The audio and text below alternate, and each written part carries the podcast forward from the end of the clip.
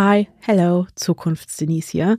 Und eine kleine Erinnerung, dass das hier der zweite Teil eines Zweiteilers ist. Solltest du Teil 1 noch nicht gehört haben, dann empfehlen wir dir, das fix nachzuholen und dir Folge 109 anzuhören, bevor du diese hier anfängst, denn das könnte dich mies spoilern. Für alle anderen, die Part 1 schon gehört haben, ihre Erinnerungen an diesen Wust an Informationen aber nochmal auffrischen wollen, den lege ich ans Herz in Folge 109, also dem ersten Teil, bis zum Zeitstempel eine Stunde und 40 Minuten vorzuspulen und in die letzte halbe Stunde einfach nochmal reinzuhören, denn da gebe ich ganz zusammenfassend den kompletten Zeitstrahl der Ereignisse wieder.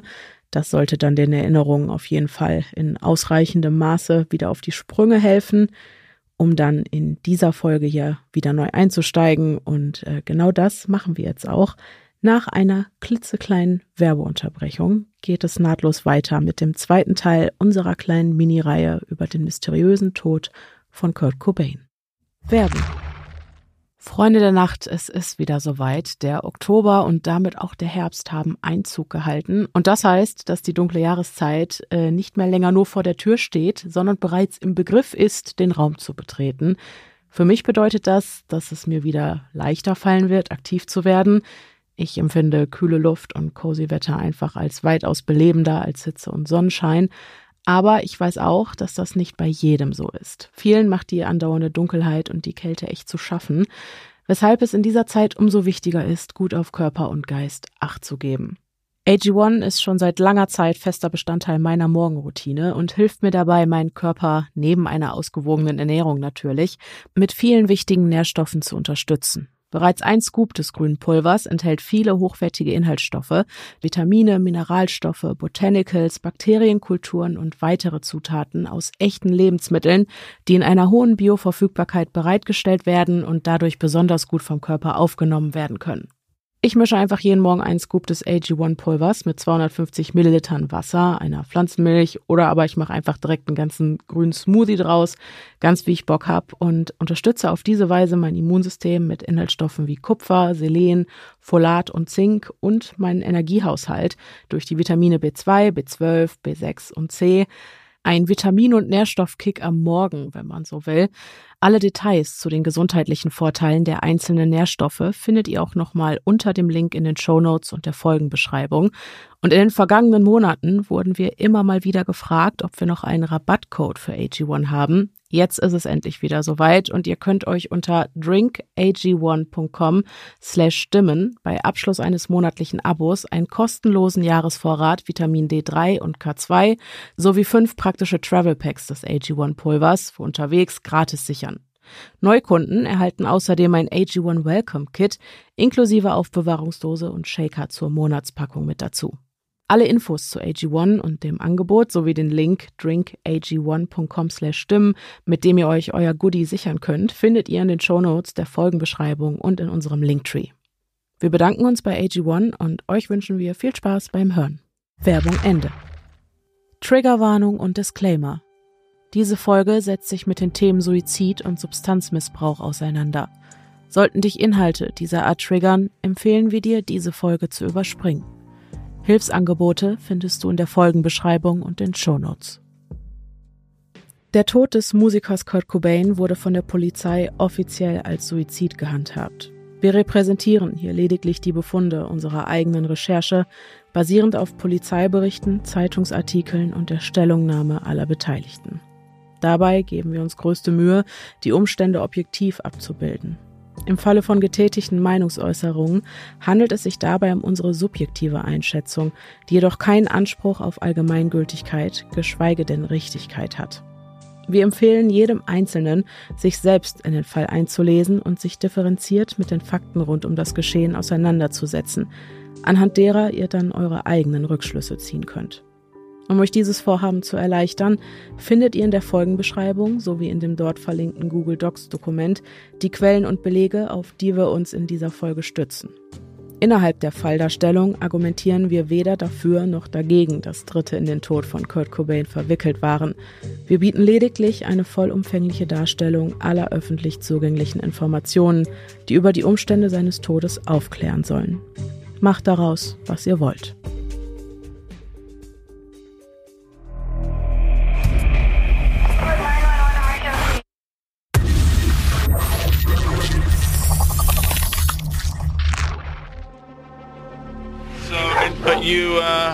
You did some deal with Courtney, right? Yeah. She offered me 50 grand to whack Kurt Cobain. She what? 50 grand to whack Kurt Cobain.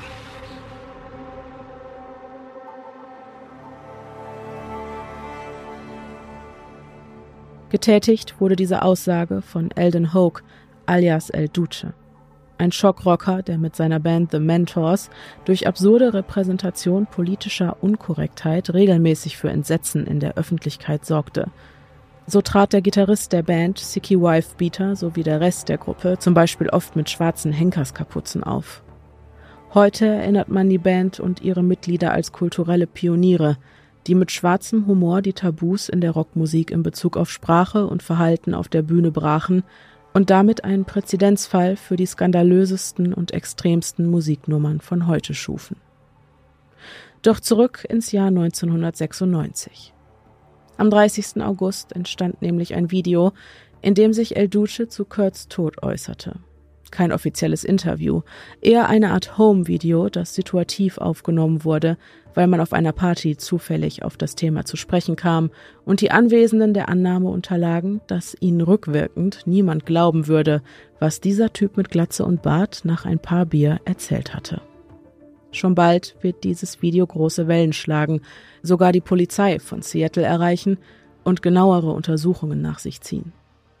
Auf der Aufnahme ist zu sehen, wie Eldon Hoke im Unterhemd vor einer Dose Bier an einem Tisch sitzt und darüber spricht, wie ihm die Witwe Courtney Love vor dem Tod ihres Mannes Geld dafür bot, dass er ihren Ehemann Kurt Cobain, Zitat, den Schädel wegpustet. Wie so oft habe Hoke an jenem Tag im Rockshop in Hollywood abgehangen. Kurts ehemaliger Drummer ging oft mit seinem Bandkollegen Sicky aus, der auch als Drummer in Courtneys Band Hole spielte. Zudem pflegte Courtney bei Eldons Mitbewohner Heroin zu kaufen, daher kannte man sich untereinander. Häufig wurde auf Hinterhofpartys in Anaheim oder Fullerton zusammen gefeiert und Courtney war eigentlich immer dabei, erzählt er, doch dann brach der Kontakt für einige Zeit ab. Das wunderte ihn auch nicht weiter, da Eldon Courtney immer als recht instabile Persönlichkeit wahrgenommen hatte – doch dann, genauso plötzlich, wie sie aus seinem Sichtfeld verschwunden war, tauchte sie eines Tages wieder auf. Nirvana spielte an jenem Abend in der Stadt und Eldon vertrieb sich die Zeit wie so oft im Rockshop, als Courtney auf ihn zukam und sagte, Duce, ich habe einen Job für dich. Ich zahle dir 50 Riesen, wenn du meinen Alten umlegst. Ich will, dass du ihm den verdammten Schädel wegpustest. Was? will Eldon daraufhin irritiert entgegnet haben, woraufhin sie wiederholte, ich zahle dir 50 Riesen, wenn du Kurt Cobain tötest, indem du ihm den Kopf wegbläst. Ich bleibe in Kontakt mit dir. In ein oder zwei Monaten wird es soweit sein. In der Annahme, Courtney mache Witze, habe Eldon nur mit einem perplexen Okay geantwortet. Ein Freund von Eldon, der im Rockshop arbeitet, will das Gespräch, das er einige Wochen zuvor mit Courtney hatte, sogar belauscht haben. Einige Wochen später rief Courtney dann im Rockshop an, auch das kann Eldons Kumpel bestätigen. Sie wollte mit Eldon sprechen, doch war dieser zu diesem Zeitpunkt mit seiner Band auf Tournee. Und als er von dieser nach LA zurückkehrte, war Kurt bereits tot. Erschossen. Eldon ist der Überzeugung, dass Courtney während seiner Abwesenheit versucht hatte, ihn zu erreichen, um ihren perfiden Plan in die Tat umzusetzen. Und als er nicht zugegen war, habe sie den Job an einen ihrer Toyboys abgegeben. Nachdem das Video mit Eldon Hawks inoffizieller Aussage die Runde gemacht hatte, fragte das Medienunternehmen Hardcopy ein Interview mit ihm an. Doch bestanden die Anwälte des Tabloids darauf, dass sich Eldon vor der Befragung durch die Journalisten einem Lügendetektortest unterzieht. Für dieses Prozedere engagierte Hardcopy den besten Experten überhaupt, Dr. Edward Gelb, ein FBI-Ausbilder, der bereits in vielen bekannten Cold Cases zu Rate gezogen wurde, wie zum Beispiel im O.J. Simpson-Fall. Doch auch uns ist Dr. Gelb nicht fremd. Wir kennen ihn bereits aus Folge 66 über den mysteriösen Todesfall der sechsjährigen Jean-Benet Ramsey, bei dessen Aufklärung der FBI-Agent ebenfalls mitgewirkt hat. Am 6. März unterzieht sich Hoke also dem angeordneten Lügendetektortest und er besteht ihn mit wehenden Fahnen, was das veröffentlichte Protokoll belegt. Seine positive Antwort auf die Frage, Hat Courtney Love dich beauftragt, Kurt Cobain zu töten, erreichte eine 99,91-prozentige Sicherheit, dass er die Wahrheit sagte. Ein Wert, der unter die Kategorie jenseits der Möglichkeit einer Täuschung fällt. Als er gefragt wurde, ob Courtney ihm 50.000 Dollar für den Mord an Kurt Cobain bot, erreichte seine positive Antwort eine Sicherheit von 99,84 Prozent. Auch der Mann, der das Gespräch zwischen Courtney und Eldon im Rockshop mitgehört haben will, unterzog sich bereitwillig einem Lügendetektortest, doch waren die Ergebnisse nicht beweiskräftig, da er zum Zeitpunkt seiner Befragung unter Drogeneinfluss stand.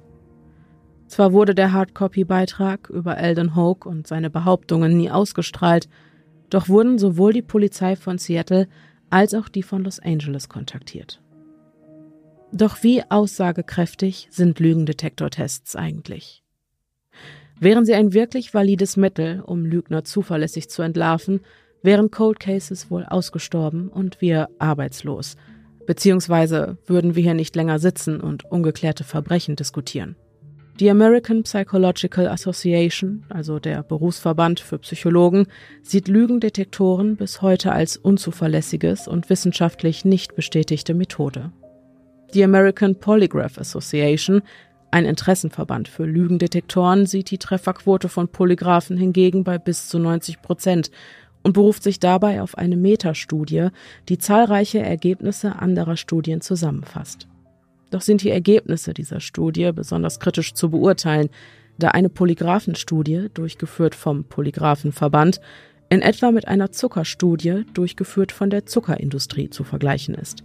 Nicht zwingend falsch, doch besteht die Möglichkeit, dass die Ergebnisse zugunsten der Auftraggeber ausgelegt wurden.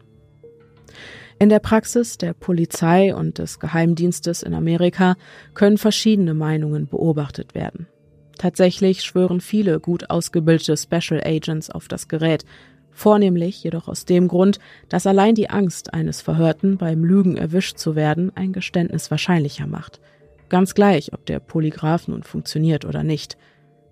Während bei FBI und CIA Lügendetektortests regelmäßig zum Einsatz kommen, ist die Verwendung eines Polygraphen in Deutschland weniger üblich, doch kamen sie auch hierzulande schon vor Gericht zum Einsatz. Zwar niemals als belastbarer Beweis, aber als Indiz. Aber wie genau funktionieren Lügendetektoren? Der Name des Geräts ist leicht fehlzuinterpretieren, da ein Lügendetektor keine Lügen misst oder verortet, sondern lediglich Nervosität in Form der mit ihr auftretenden körperlichen Reaktionen. Ein Lügendetektor misst also Hautleitfähigkeit, die sich beim Lügen durch vermehrtes Schwitzen verändert, Bauch- und Brustatmung, Blutdruck und Puls. Dieser Methodik liegen also im Wesentlichen nur zwei Annahmen zugrunde. Wer lügt, wird nervös, und wer nervös ist, zeigt automatisch bestimmte körperliche Reaktionen. Um diese Reaktionen herauskristallisieren zu können, muss zunächst einmal die Baseline eines jeden Menschen vermessen werden. Die Baseline ist der Normalzustand, also der Zustand, in dem eine Person entspannt ist und die Wahrheit sagt. Ermittelt wird diese Baseline, indem der Befragte zunächst einfache Fragen, bei denen die Antwort auf der Hand liegt, wahrheitsgemäß beantwortet, wie zum Beispiel befinden Sie sich gerade in der Stadt XY, lautet Ihr Name XYZ oder sitzen Sie gerade auf einem Stuhl.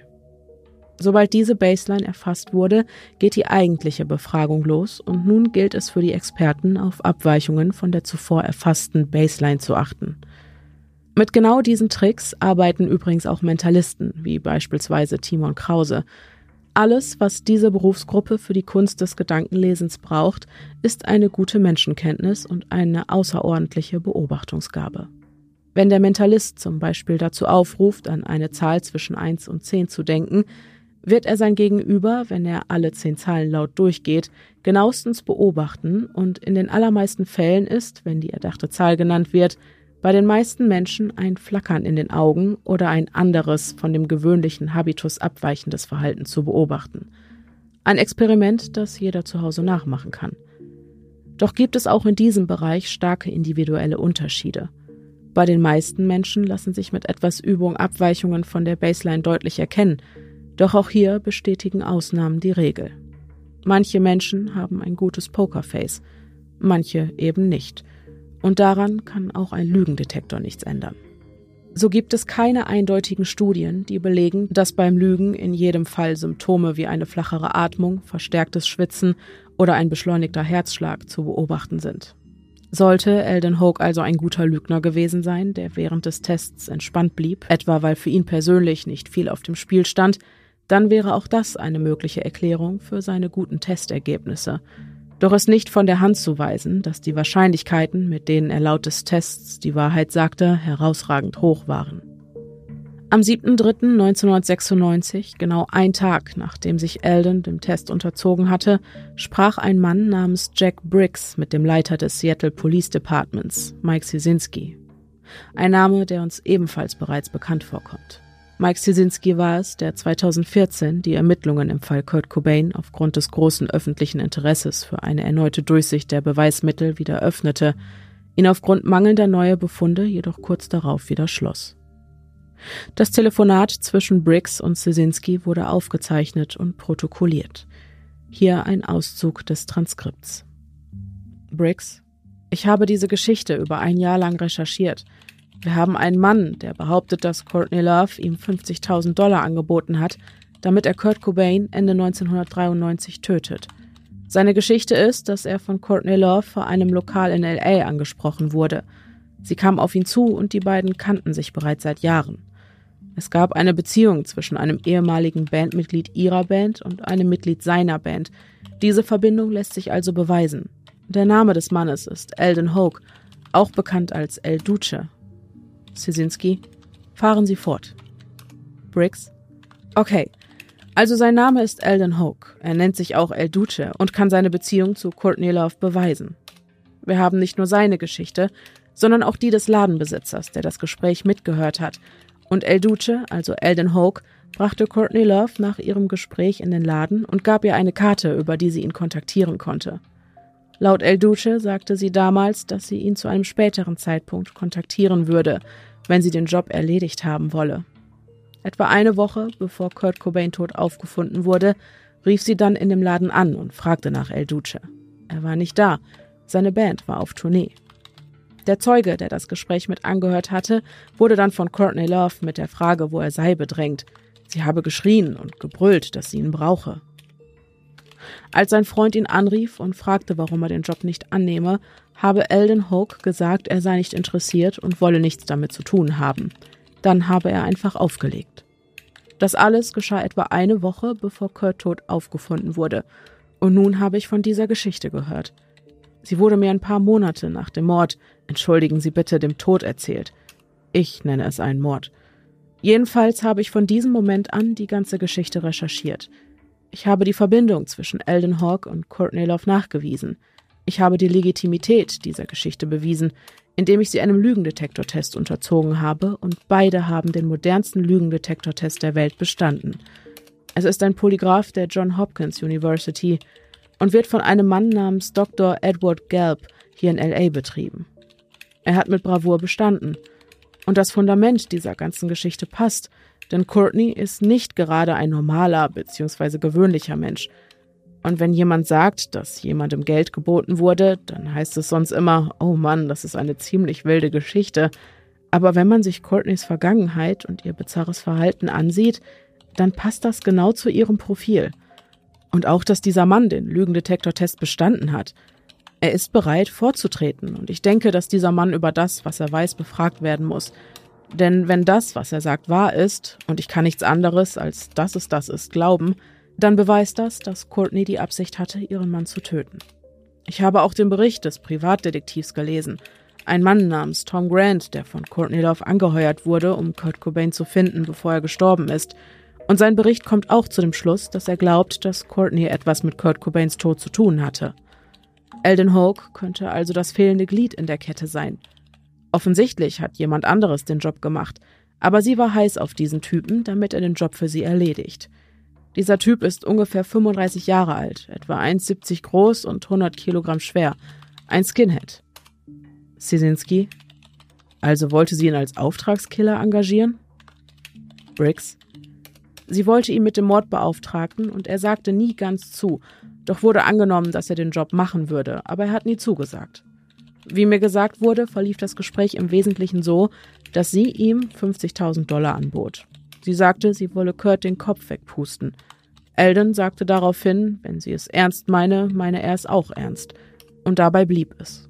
Er gab ihr die Nummer vom Rockshop, damit sie ihn erreichen konnte, und tatsächlich rief sie die Nummer auch an, um Eldon eine Woche bevor Kurt tot aufgefunden wurde, ausfindig zu machen.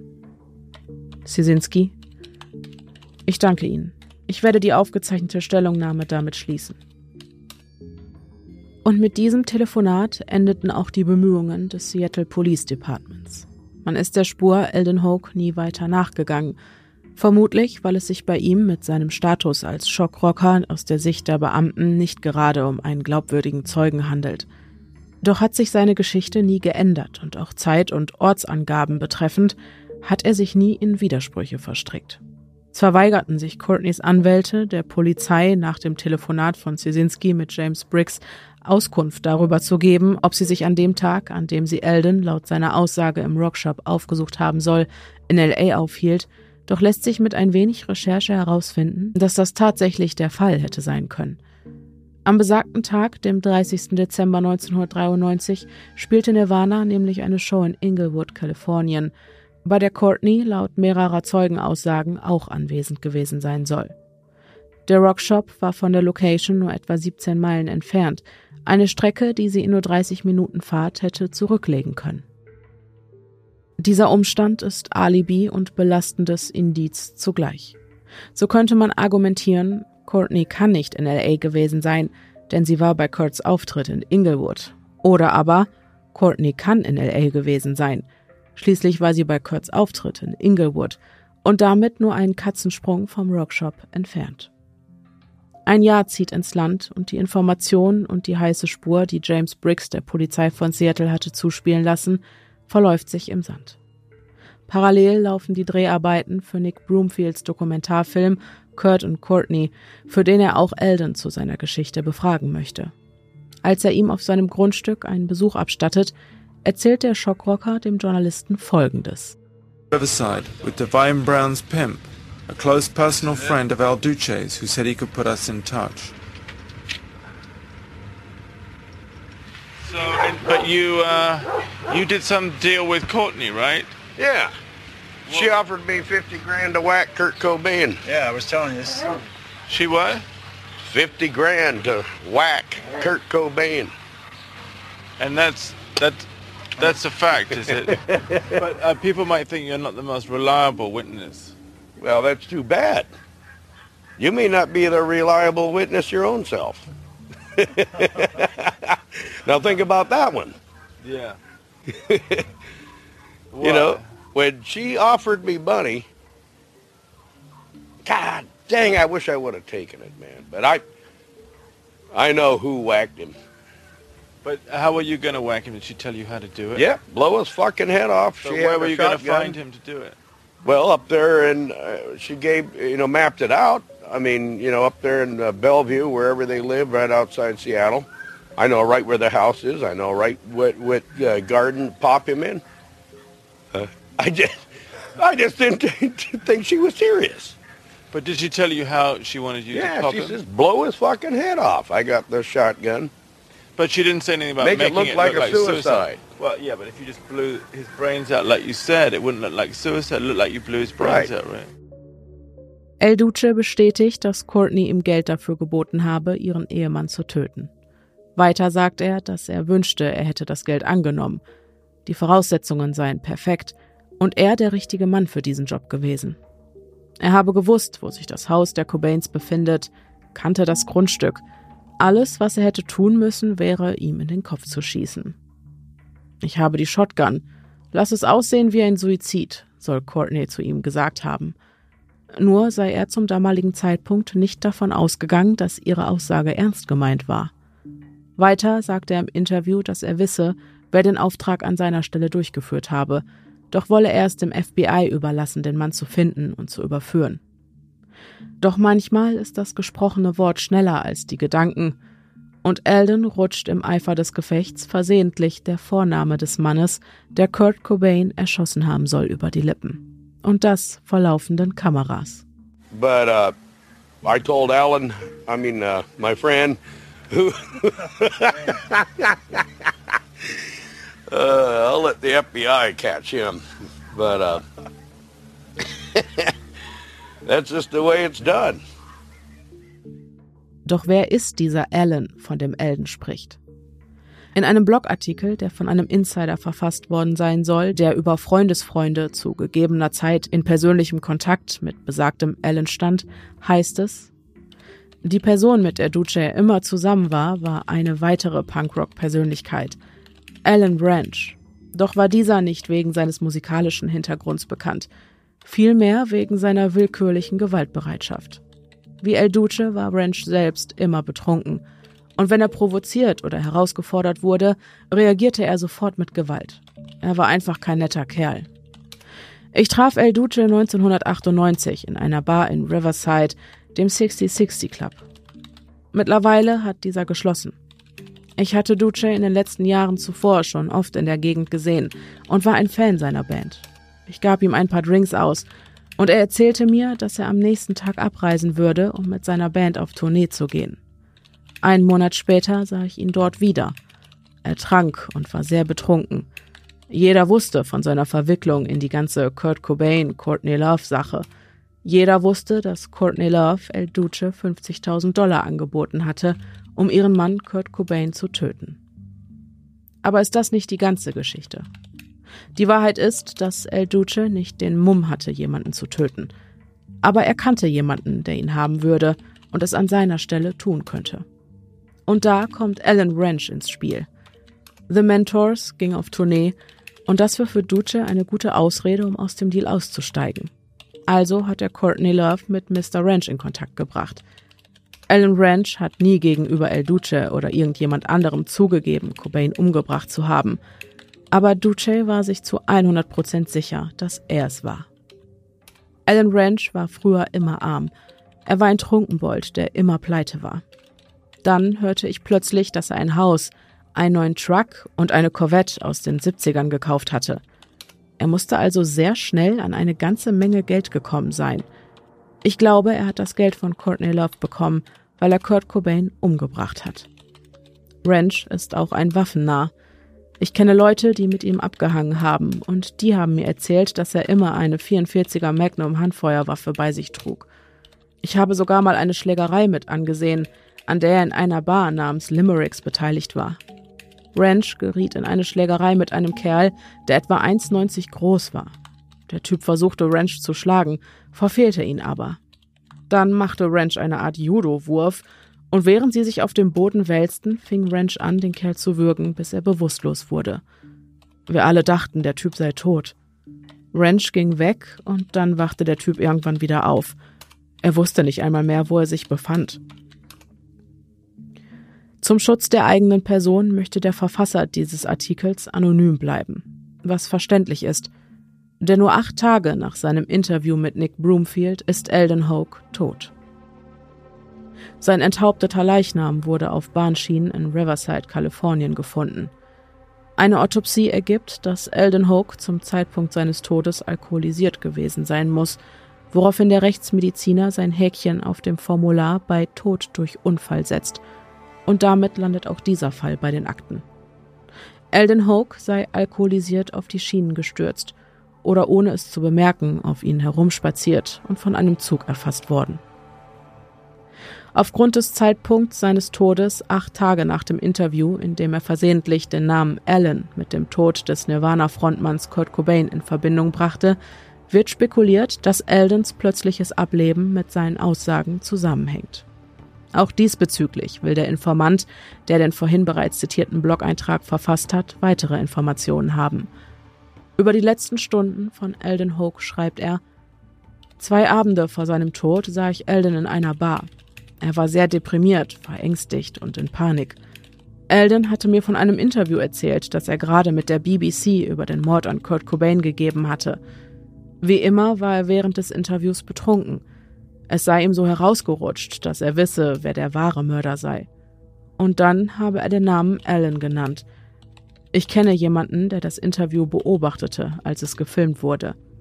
Diese Person erzählte Ranch, dass Eldon ihn als Cobains Mörder genannt hatte. Das nächste, was ich weiß, ist, dass Eldon tot ist und bis zu den letzten Minuten seines Lebens mit Alan Ranch zusammen war. Ich habe vor kurzem mit einem Mann gesprochen, der zu dieser Zeit mit Eldon zusammenlebte. Er erzählte mir, dass Ellen in der Nacht, in der Duce gestorben ist, zu ihrem Haus kam, stinksauer war und nach Eldon suchte. Er sagte, dass er ihn, als er ihn gefunden hatte, nach draußen zerrte und anfing, Eldon anzuschreien und zu schubsen. Dann hätten die beiden Männer das Grundstück verlassen. Das nächste, was man hörte, war, dass Duce tot war, überfahren von einem Zug, zehn Minuten nachdem er mit Ranch das Haus verlassen hatte.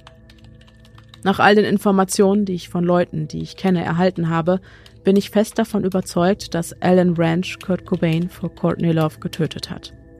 Er hat eine Menge Geld dafür bekommen. Und nachdem Alden Alan als Cobains Mörder entlarvt hatte, tötete er auch ihn. Bitte habt Verständnis, warum ich meinen Namen nicht nenne, aber ich musste das einfach loswerden. Nur eine weitere Lügengeschichte des Internets, die dem fantasievollen Geist eines Schreibwütigen entsprungen ist? Aber warum sollte jemand eine solche Geschichte erfinden? Aufgrund der Anonymität des Verfassers können Geltungsdrang und der Wunsch nach Anerkennung schon einmal nicht die zugrunde liegenden Motive sein. Zudem wird die Annahme, dass Eldon Hoax Tod in direktem Zusammenhang mit seinem Fauxpas vor laufenden Kameras und damit auch mit Kurt's Tod steht, nicht nur von anonymen Individuen, die im World Wide Web ihr Unwesen treiben, vertreten. Auch Fat Mike, der Bassist und Sänger der Band NoFX, ist der Überzeugung, dass Eldons Tod kein Unfall war. I used to see them at the cafe. We, we spent some time with El Duce. You know how they found El Duce? Dead? Found him dead with no head.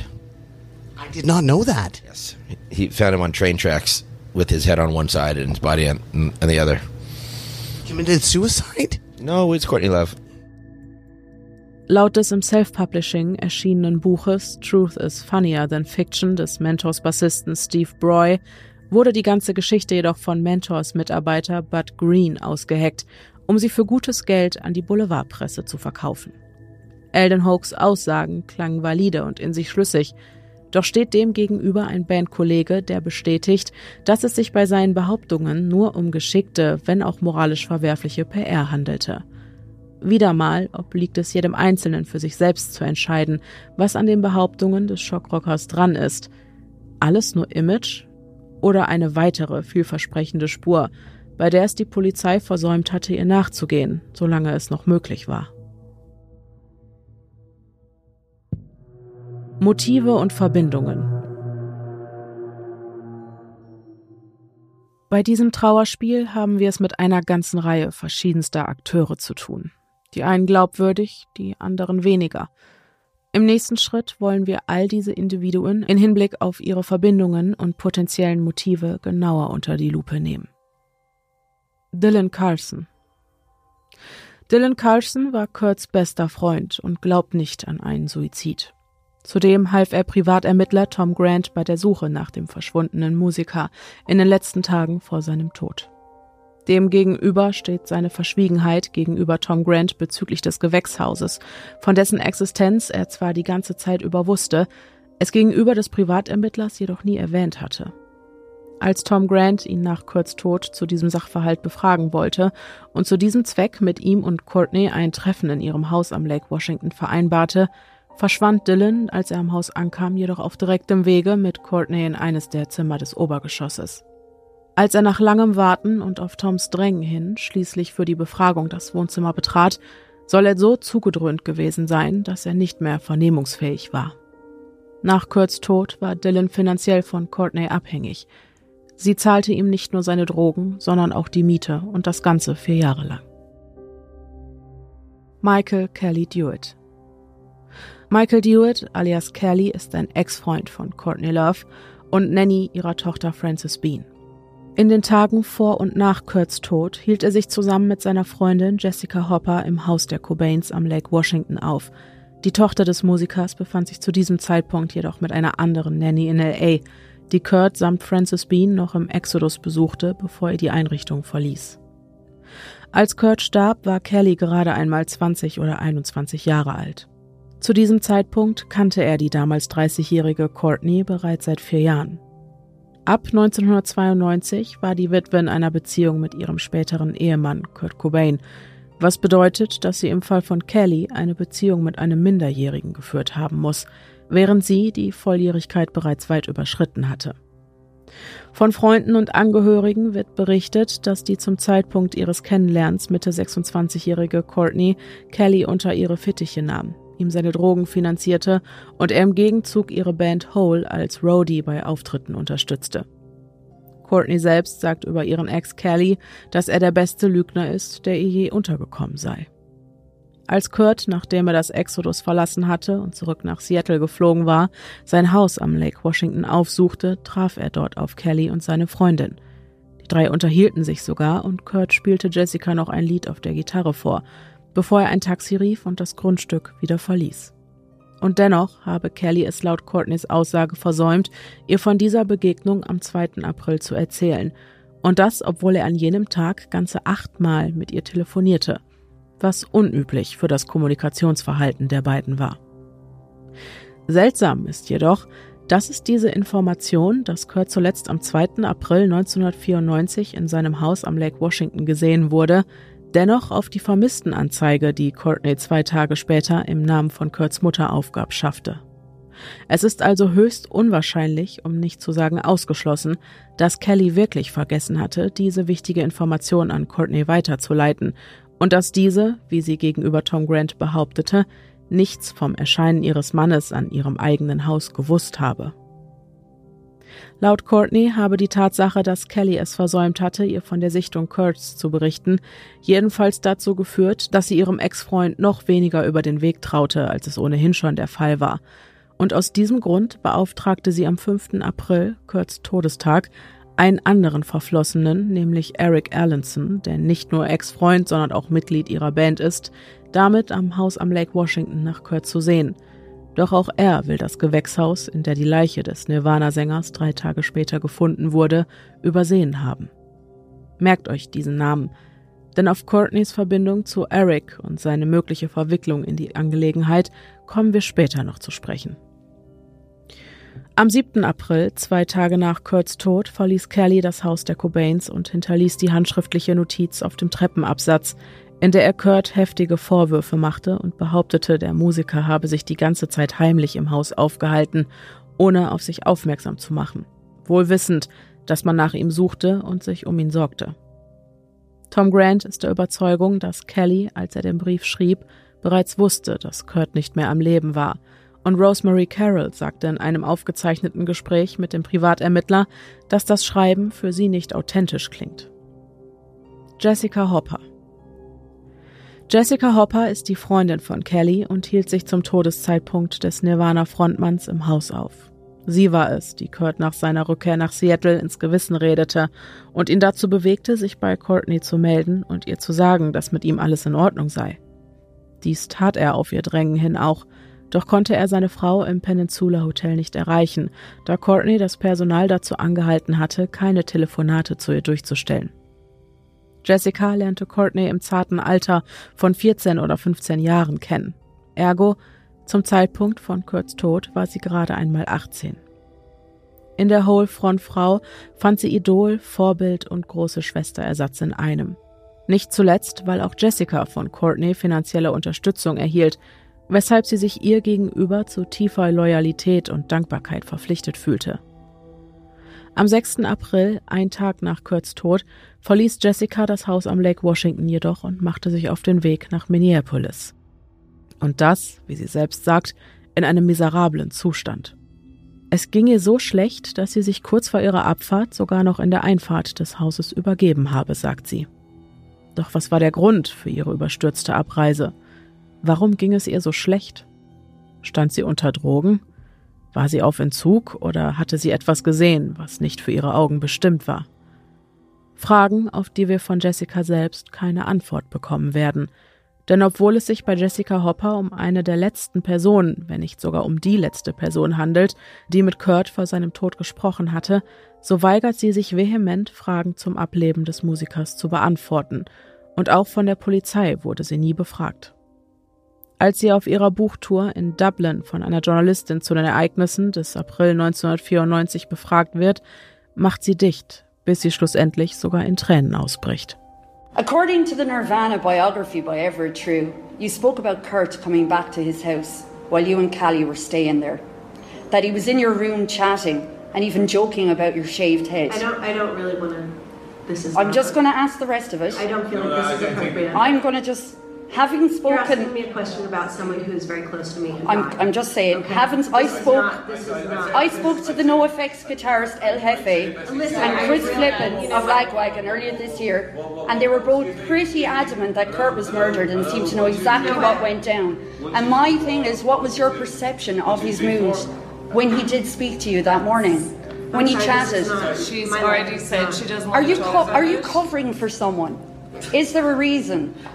That's One she's sec. already- No, she's You know what? uncomfortable. You know, Yeah, I I mean, got this, when I you got said this. when you said that Courtney was If you very, want- very if you want- generous for you to write for your scenes, is there If you something wanna- behind if you want to that? stop asking a question and I can talk to you? Go for it. Go for it. Go for it. Go for it. Okay. You look really defensive, by the way, but I I'm just wouldn't saying. blame her. No, no, no.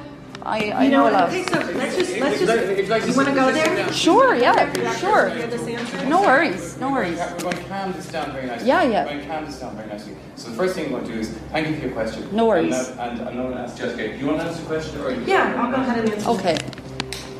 Uh, it's it's really interesting sometimes uh, when people seem to have a conspiracy about someone that you care about really. I understand that. Yeah, You know. yeah, yeah. As I said, I spoke to El Jefe. I- I I've don't know spoken. who the fuck that is. Have you heard of NoFX? Come on, you're a music You know critic. You know NoFX. Yeah, but Yeah. you know Whoa, whoa, whoa, hang on a second, hang on a second, hang a second, hang a second, excuse me. Yeah, That people woman, ask a question. periodically. Just let her finish talking. Okay. I don't know if you even deserve an answer. Well, Uh, Hang on a second. please don't get upset. Okay, Oh, I please don't get understand. upset. You're asking me about someone who was like a family to me. You were you were in the house though when he was supposedly missing. Stop it. I'm asking you You think I don't something. fucking know that? Yeah, I'm asking you. I was like, you know, Excuse me. I will leave. Excuse me, you're upsetting our guest. Yeah, no worries. I will leave. No worries. No worries. Excuse me, and No worries. would you mind doing a favour? Yeah, We just come back here and have a quick shout at you. you can if you want. I'm sorry for upsetting you, but I actually think that you're covering something. Excuse me, excuse me. You're covering for me, someone, Excuse me, excuse me. and you're scared of someone. And Excuse I would say that that was. Courtney Love. Excuse me, sorry, sorry for, sorry for, sorry for. I'm sorry for upsetting you, Jessica, but that's how I feel. Ist es nur die Trauer über den Verlust eines engen Freundes, der da aus ihr spricht? Und ist der Schmerz über Kurts Tod auch 20 Jahre nach seinem Ableben noch so präsent, dass sie die Konfrontation mit diesem Thema derartig aus der Bahn wirft? Oder steckt doch mehr dahinter?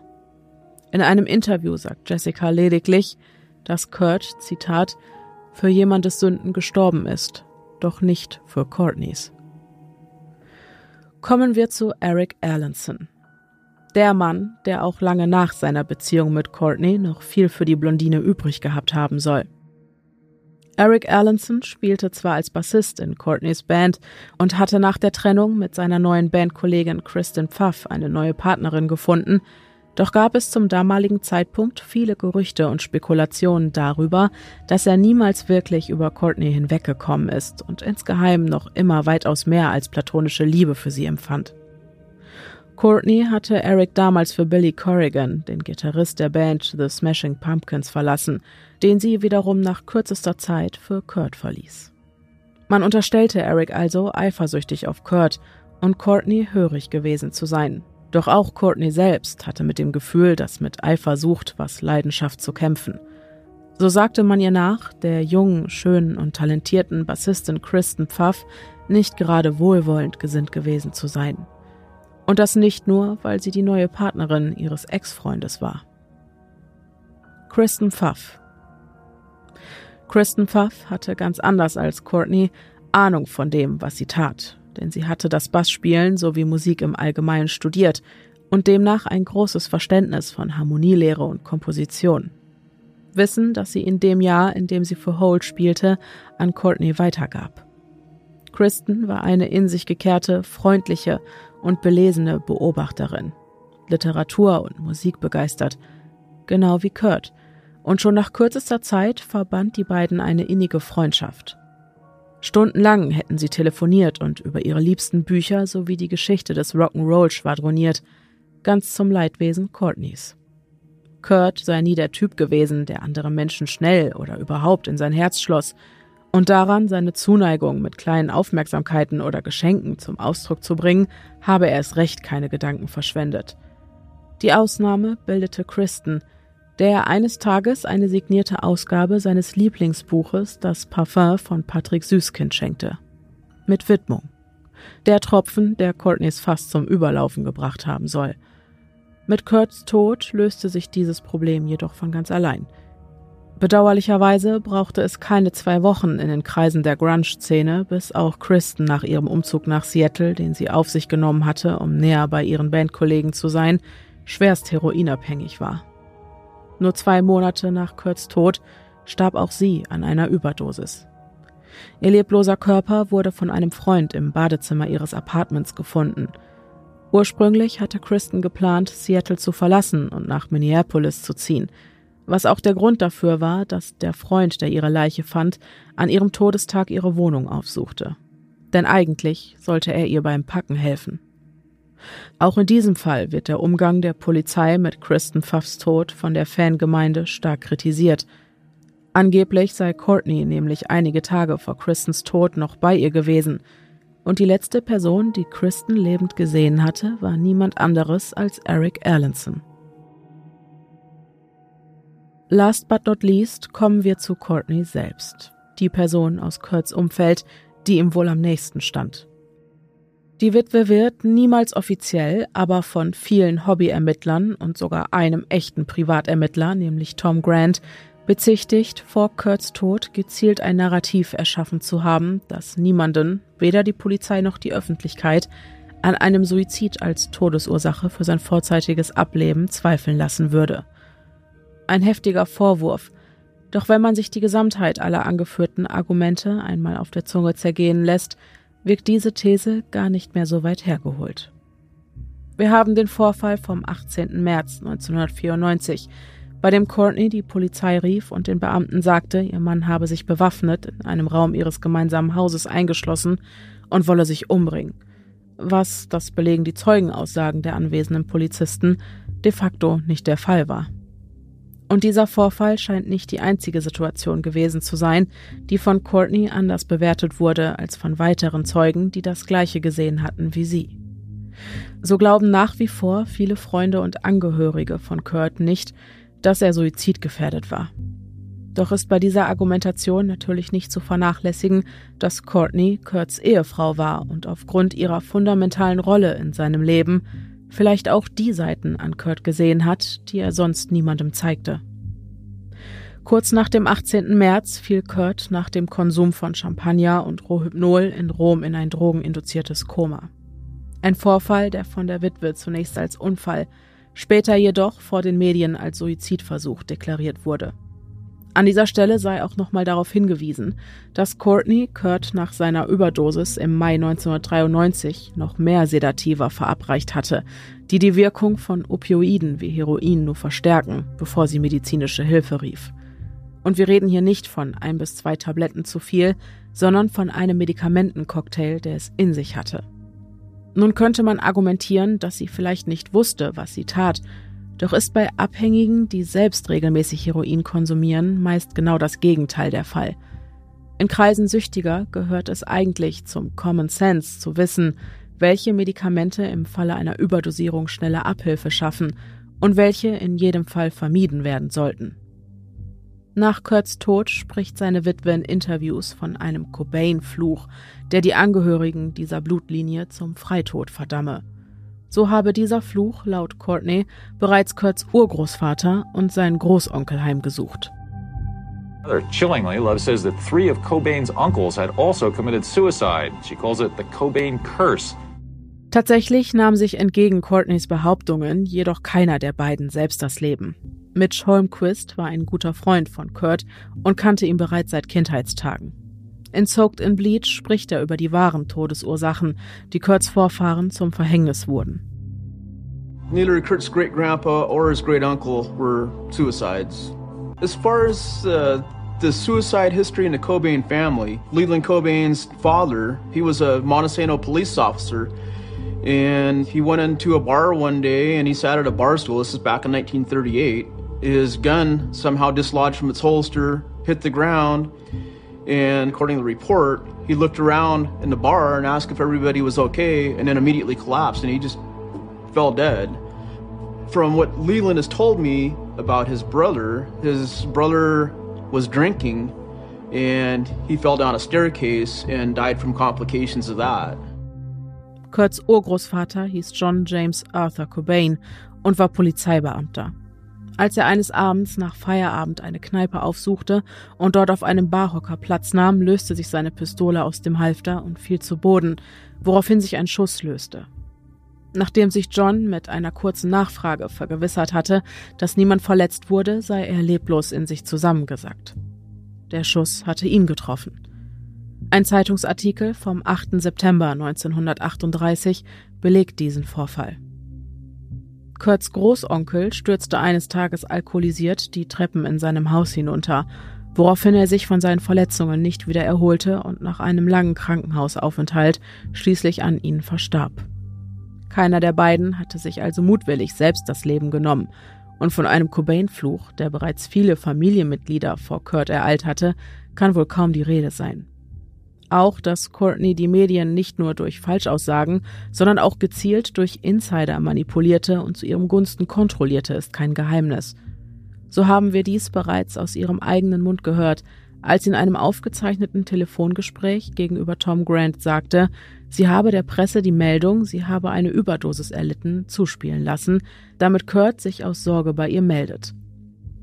Sowohl in Kalifornien als auch in Washington müssen, wenn ein Telefonat oder ein persönliches Gespräch aufgezeichnet werden soll, beide Parteien der Aufzeichnung zustimmen.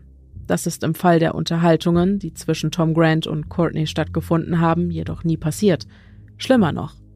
Der Privatermittler verwendet diese Aufzeichnungen gegen Courtney und stellt sie auf seiner Website für die Öffentlichkeit zur Verfügung.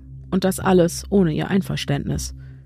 Sie hätte jedes Recht, ihn deswegen anzuzeigen, doch ist dies bis heute nie passiert. Warum nicht?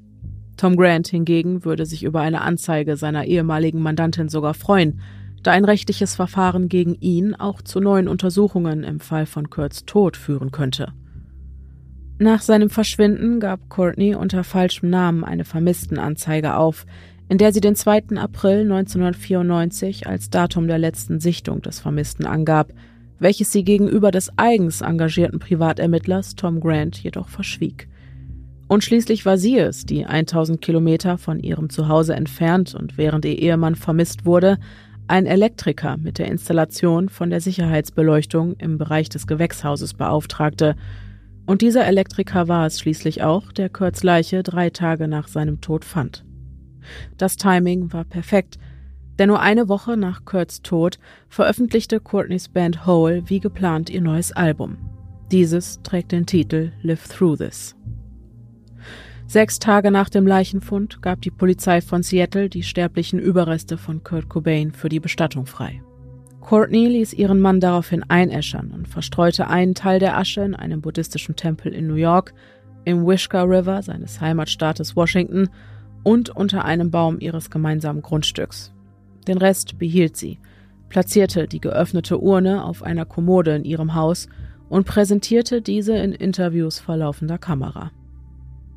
Nachdem das Gewehr, mit dem der Schuss abgefeuert wurde, der Kurt tötete, 30 Tage nach seinem Ableben erfolglos auf Fingerabdrücke untersucht wurde, ging es in den Besitz von Courtney über, die es daraufhin einschmelzen ließ. Viele sehen darin einen Versuch, eventuelle Beweismittel zu vernichten – doch wäre es einer hinterbliebenen Ehefrau wohl kaum zu verübeln, wenn sie die Schusswaffe, die ihren Mann tötete, nicht in ihrer Nähe wissen möchte.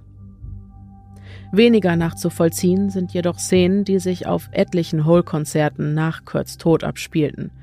So imitierte Courtney auf der Bühne immer wieder den Tod ihres Ehemannes, indem sie sich Zeige und Mittelfinger an die Stirn hielt oder in den Mund steckte und mit einem lautmalerischen Piu abdrückte. Viele Fans, die Zeugen dieses bizarren Szenarios wurden, empfanden die Showeinlage als geschmacklos.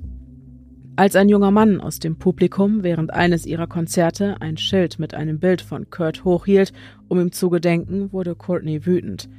Du brauchst mir kein Foto von Kurt zu zeigen, Arschloch. Ich bin nicht Kurt. Ich muss jeden Tag mit der Scheiße leben. Mit diesem Fluch. Und wenn du das nochmal machst, prügel ich die Scheiße aus dir raus, sagte sie zu ihrem Fan. Der Umgang mit dem Tod ihres Mannes bleibt also fragwürdig, doch trauert ja bekanntlich jeder auf seine ganz eigene Art und Weise. Was bleibt, ist die Frage nach dem Motiv. Doch ist die Antwort naheliegend. So stand die Ehe der Cobains laut der Aussagen von Freunden und Courtneys eigener Aussage vor dem Aus, und im Falle einer Scheidung hätte Courtney aufgrund des geschlossenen Ehevertrages nur eine kleine Abfindung zugestanden. Nun ist sie Erbin eines Musikimperiums und bezieht jedes Jahr Hunderttausende Dollar Tantiemen, und das bis heute. Wie wichtig Courtney Geld war und dass ihr finanzieller Besitz zum Zeitpunkt von Kurts Tod für sie immer noch nicht genug war, belegt der Interviewauszug, in dem Courtney über das letzte Gespräch, das sie mit Kurt hatte, spricht. Ein Streit, weil er den Auftritt seiner Band Nirvana auf dem Lollapalooza abgesagt und bereitwillig auf die 11,5 Millionen Dollar Gage verzichtet hatte. Interessant ist zudem, wie viele Verbindungen Courtney zu Menschen pflegte, die früher oder später aufgrund ihrer Expertise in irgendeiner Art und Weise in die Aufklärung von Kurts Tod verwickelt wurden. Verbindungen, die man bei einer Frau aus der Grunge- und Drogenszene nicht unbedingt vermuten würde. So pflegte sie zum Beispiel eine enge Verbindung zu Detective Terry, der Polizist, der auch die Vermisstenmeldung aufgenommen hatte. Gegenüber Tom Grant habe Courtney Terry als guten Freund bezeichnet, mit dem sie während der Zeit, in der Kurt vermisst wurde, eng zusammengearbeitet hatte. Zudem habe sie gelegentlich als Spitzel für Terry gearbeitet und Drogendealer an ihn verraten, wenn diese es sich mit ihr verscherzt hatten. Die Freundschaft der beiden war vermutlich auch der Grund dafür, dass sie keinerlei Konsequenzen dafür tragen musste, dass sie sich am Telefon einer falschen Identität, nämlich der von Kurts Mutter, bedient hatte, als sie ihren Mann vermisst meldete. Am 4. Juni 1994, etwa zwei Monate nach Kurts Tod, kam Detective Terry jedoch im Einsatz auf tragische Weise ums Leben. Der Polizist hatte seinen Streifenwagen angehalten, um einem Fahrzeug zu helfen, das auf einer Auffahrt liegen geblieben war. Als er dem Fahrer helfen wollte und sich dem Fahrzeug näherte, schoss dieser aus heiterem Himmel auf ihn. Terry schaffte es noch bis zum Seattle Police Department, wo er eine Beschreibung des Täters abgeben konnte, doch verstarb er kurz darauf an seinen Verletzungen. Der Vorfall erregte seinerzeit eine Menge Aufmerksamkeit, da Detective Antonio Martinez Terry der erste Seattle Police Officer in neun Jahren war, der im Rahmen eines Einsatzes ums Leben gekommen ist. Dass dieser tragische Vorfall in einer Verbindung zu Kurts Tod, geschweige denn zu seiner Frau steht, ist jedoch mehr als unwahrscheinlich. Es scheint lediglich ein seltsamer Zufall zu sein, dass es von allen Detectives ausgerechnet jenen traf, der mit der Witwe ein freundschaftliches Verhältnis pflegte. Sergeant Donald Cameron war Detective Terrys Boss und ebenfalls ein guter Freund von Courtney. Er war am 8. April 1994, der Tag, an dem Kurts Leiche im Gewächshaus gefunden wurde, als der Leiter der Mordkommission ebenfalls anwesend. Das ist auf den Bildern, die vom Leichenfundort gemacht wurden, zu sehen. Doch endete seine steile Karriere beim Seattle Police Department, als er sich in einen Korruptionsskandal verstrickte. Sergeant Detective Cameron war dazu gezwungen, aus seinem Dienst zurückzutreten, nachdem an ihn herangetragen wurde, dass der Leiter des Seattle Police Departments plante, ihn zu entlassen, nachdem Cameron ein Vergehen eines ihm unterstellten Officers hatte vertuschen wollen. In einem Zeitungsbericht über diesen Vorfall heißt es Seattle. Unter Berufung auf seine Familie und seine Dienststelle hat der Sergeant der Mordkommission von Seattle, Don Cameron, seinen Dienst bei der Polizei von Seattle beendet. Cameron wird beschuldigt, dabei geholfen zu haben, den Diebstahl von Geld aus einem Ermittlungsverfahren durch einen seiner Beamten zu vertuschen. Earl Sonny Davis Jr., ein ehemaliger Detective, wurde angeklagt, vor ein paar Jahren 10.000 Dollar aus dem Besitz eines Toten gestohlen zu haben. Und genau diesen Diebstahl habe Sergeant Cameron vertuschen wollen. Dr. Nicholas Hartshorn ist der Rechtsmediziner, der Kurt Cobains Leichnam obduzierte. Doch war er, bevor er seine medizinische Ausbildung absolvierte, als Promoter in der Musikbranche tätig wo er Courtney über ihren Ex-Mann James Moorland kennenlernte, mit dem sie 1989 für wenige Monate verheiratet war. In einem Artikel des amerikanischen Medienunternehmens The Rap heißt es über die Verbindung zwischen der Witwe und dem Rechtsmediziner, Detective Tom Grant behauptet, dass der Gerichtsmediziner Dr. Nicholas Hartshorn ein persönlicher Freund von Courtney Love war. Die Witwe, die Hartshorn kennengelernt hatte, als er Jahre zuvor als Rockpromoter gearbeitet hatte, nannte ihn laut der Enthüllungsjournalisten Max Wallace und Ian Halperin mein Rock'n'Roll-Rechtsmediziner. Er wiederum hatte sie als tolles Mädchen beschrieben, versicherte ihnen aber, dass dies keinen Interessenskonflikt bei seinen Untersuchungen darstelle. Doch als Tom Grant seine Mandantin über Dr. Hartshorn befragte, erklärte sie, solange Nicholas der Gerichtsmediziner ist, habe ich nichts zu befürchten. Nach einer oberflächlichen Untersuchung erklärte Hartshorn den Reportern, dass Cobains Tod ein eindeutiger Fall von Selbstmord sei. Courtney mag viele Menschen haben, die hinter ihr stehen und sie komme, was wolle, unterstützen. Doch hat sie sich mindestens genauso viele Menschen zum Feind gemacht. Ihr Ex-Mann hat in einem Interview mit The Rap Folgendes über die Witwe zu sagen. Zitat Wenn unsere Ehe Bestand gehabt hätte, wäre ich wahrscheinlich wie Kurt mit einer Schrotflinte in meinem Mund geendet.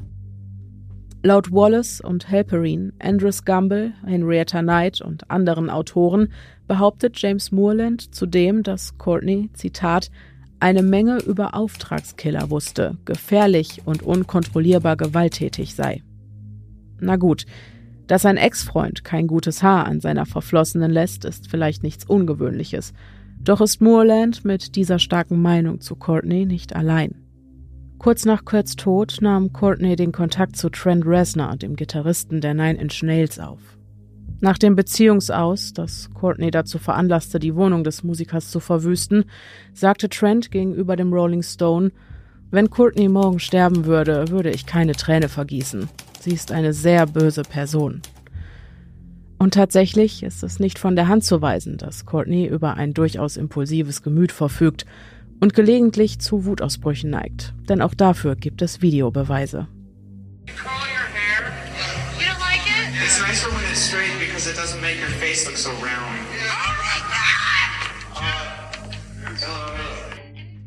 Dass Kurt und Band auf diesen Gefühlsausbruch seitens Courtney als Reaktion auf eher milde Kritik nur mit einem müden Lächeln reagieren, deutet darauf hin, dass Reaktionen dieser Art nichts Ungewöhnliches für die Blondine waren.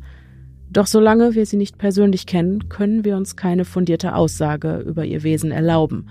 Wer jedoch vorgibt, sie gut zu kennen, ist ihr leiblicher Vater, Hank Harrison, Autor des Buches Love Kills, The Assassination of Kurt Cobain. Er bestätigt, dass seine Tochter zu Wutausbrüchen und Gewalttätigkeit neige. Dieses Verhalten sei schon in ihrer Kindheit zu beobachten gewesen. Zudem sei seine Tochter, Zitat, geistig gestört und obsessiv. Schon als Teenager sei sie durch das Haus gelaufen und habe gesagt, Someday I will kill myself a Rockstar. Zu Deutsch, eines Tages werde ich mir einen Rockstar töten. Als ihn schließlich die Nachricht erreichte, dass Kurt Cobain sich erschossen haben soll, sei die Sache für ihn sofort klar gewesen. Seine Tochter hatte ihre Drohung aus Kindheitstagen wahrgemacht. In einem Interview mit Alternative Air erzählt Hank Folgendes. The phone rings. The book starts out this way. The phone rings, and I pick up the phone, and it's my lawyer. Mm -hmm. And it's, uh, my yoga instructor and my lawyer are on the phone together. And you're saying, Hank, did you hear the news? And I said, What news? Kurt shot himself. Hmm. And I said, What? No, man. Oh, that's right. She said he had a shotgun last time I talked to her. And then I hung up. And then my wife, Trina, called and said, By the way, did you hear about Courtney? She heard it on the car radio.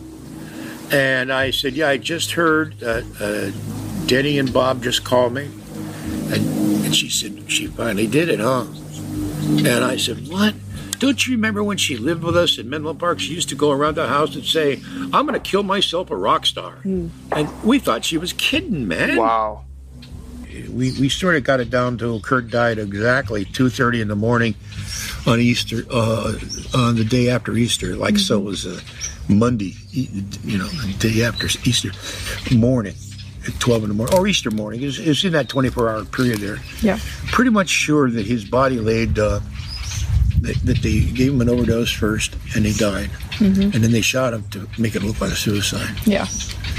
All overdoses at that time in Seattle were being investigated because they didn't know what the heck was going on. But if you had a shotgun, then it was okay. It was suicide. You didn't have to investigate it. Yeah. So that's why they put the shotgun in the, in the in the mix of things because, but it was like eight to ten hours after he was dead that they shot him. Yeah. with uh, with all these kind of suspicious circumstances, like what would you say is the common factor in all these? I know you're not trying to point fingers. Money, for one, and uh, the, the people. There, there. You know, Courtney was one element, but there's other people involved in this who were benefited a lot by Kurt's death. Kurt was murdered. There's no doubt about it. Hank Harris vertritt die Theorie, dass man Kurt eine Überdosis verpasst und ihn erst dann erschossen habe, nachdem er bereits tot war. Auf diese Weise hätten die Täter sichergestellt, dass die Schrotflinte, die er kurz zuvor gekauft hatte, in die Umstände seines Todes involviert war, um einen weiteren Beweis, der Polizei und Öffentlichkeit an einen Suizid glauben lassen sollte, ins Spiel zu bringen. Und auch zum plötzlichen Tod von Eldon Hoke hat Hank eine eindeutige Meinung. One that I found that was really suspicious, one case, was El Duce, whatever his name Oh, was. wonderful. I love Duce, man. What do you want to know about it? The fact that he died? The fact that he was thrown under a train? Yeah, gee. Turns out El Duce was the only guy that was a. wi- See, first of all, let me start. I know we don't have time, but here's the deal. It's all right. Yeah, keep going. If you if you go up to somebody in public and say, "Hey, Duce, I want you to blow my old man's head off," that's illegal. You can't do that. Mm-hmm. It's illegal. It's called solicitation of homicide. State of California, it's illegal. Federal, it's illegal. Mm-hmm. If you say, "Hey, Duce, I want you to blow my old, fly up to Seattle mm-hmm. across state lines and blow my old man's head off," that's a federal crime. Duce passed two lie detector tests from two different top ranked lie detector guys, polygraph examiner. And he passed them. So somewhere along the line, Tom Grant and some other people, I think, were trying. Uh, they don't tell me. Were, were, were trying to get Duce to testify under oath in court, so they could bring charges against Courtney, not for killing Kurt, but for soliciting a homicide in public, which pretty much implies. Which, well, well that's yeah. Yeah. But she's still going to get 10 years if she gets found guilty, right? Mm-hmm. Week later, two weeks later, Duce's under the train. Yeah. I'm not saying Courtney did that. Obviously, she wasn't down there throwing him under the train. But somebody threw him under the train. And about two weeks after Duce went under the train, the guy who we suspect of doing it shows up with a new Corvette hmm. and a few other little goodies. Um die Öffentlichkeit darüber aufzuklären, was sich wirklich hinter der Fassade der blonden Rockgöre mit den großen blauen Augen versteckt, hat Hank Harris das Buch Love Kills The Assassination of Kurt Cobain geschrieben. An diesem Punkt erübrigt es sich wohl zu erwähnen, dass Courtneys Verhältnis zu ihrem Vater milde ausgedrückt schwierig war. Im Allgemeinen hat die Blondine eine bewegte Vergangenheit. Geboren wurde die gebürtige Courtney Michelle Harrison am 9. Juli 1964 im kalifornischen San Francisco. Sie war das erste Kind der Psychotherapeutin Linda Carroll und Hank Harrison, der Verleger und Roadmanager der Band Grateful Dead, in der Courtneys Patenonkel als Bassist spielte. Dass es sie selbst eines Tages ins Musikbusiness verschlagen würde, ist also nicht verwunderlich. Ihre frühe Jugend verbrachte Courtney in der Obhut ihrer beiden leiblichen Eltern. Bis zu dem Tag, an dem ihre Mutter Linda ihren Ehemann bezichtigte, seiner kleinen Tochter die Droge LSD verabreicht zu haben. Hank stritt die Vorwürfe ab, doch bekam Courtneys Mutter nach der Scheidung das alleinige Sorgerecht für die gemeinsame Tochter. Kurze Zeit und einen Umzug nach Oregon später wurde Courtney von ihrem Stiefvater Frank Rodriguez adoptiert. Zusammen mit ihm bekam Linda Carroll zwei weitere Töchter und die beiden adoptierten noch einen Jungen, nachdem ihr erster gemeinsamer leiblicher Sohn bereits in jungen Jahren an einem Herzfehler verstorben war. Courtney war also nicht länger ein Einzelkind und hatte in der Schule zunehmend mit Lernproblemen zu kämpfen. Zudem fiel es ihr schwer, bei ihren Peers Anschluss zu finden. Das Mädchen zeige Anzeichen für Autismus, sagte ein Psychologe, bei dem sich Courtney aufgrund ihrer größer werdenden Schwierigkeiten zeitweise in Behandlung befand. Menschen mit Autismus können soziale und emotionale Signale nur schwer einschätzen und haben ebenso Schwierigkeiten, diese auszusenden. Die Reaktionen auf Gefühle anderer Menschen oder Verhaltensanpassungen an soziale Situationen sind daher selten angemessen und das führt wiederum oft zu Problemen in den sozialen Interaktionen. Allerdings haben Autisten auch sehr viele Stärken. Sie sind ehrlich, direkt in ihrer Kommunikation und manipulieren andere Menschen in der Regel nicht. Die Einschätzung, ob diese Eigenschaften im Fall von Courtney wirklich so zutreffend sind, sei an dieser Stelle jedem selbst überlassen. 1972 ließ sich Courtneys Mutter auch von ihrem zweiten Ehegatten scheiden und heiratete kurz darauf ein drittes Mal. Gemeinsam mit der Familie zog sie nach Neuseeland, wo Courtney ein Mädchencollege besuchte, doch nach kürzester Zeit von dieser Schule verwiesen wurde. Nur ein Jahr später wurde die Neunjährige dann zurück in die USA geschickt, um dort fortan bei ihrem ehemaligen Adoptivvater zu leben, während ihre leibliche Mutter in Neuseeland zwei weitere Kinder zur Welt brachte. Doch auch die vertraute Umgebung schien Courtney nicht zurück auf den Weg der Tugend zu führen. So wurde sie mit 14 Jahren erstmals verhaftet, weil sie ein T-Shirt bei Woolworth gestohlen hatte.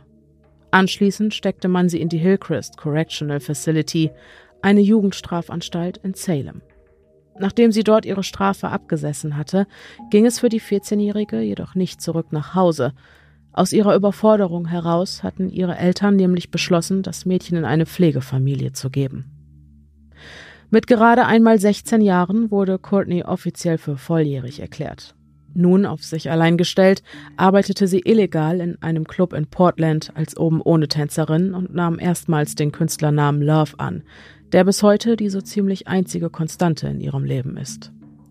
Während sie am Abend und in der Nacht die trinkende Meute mit ihrer Tanzkunst unterhielt, lebte sie tagsüber das Leben einer fast gewöhnlichen Studentin, die an der Portland State University die Fächer Englisch und Philosophie studierte.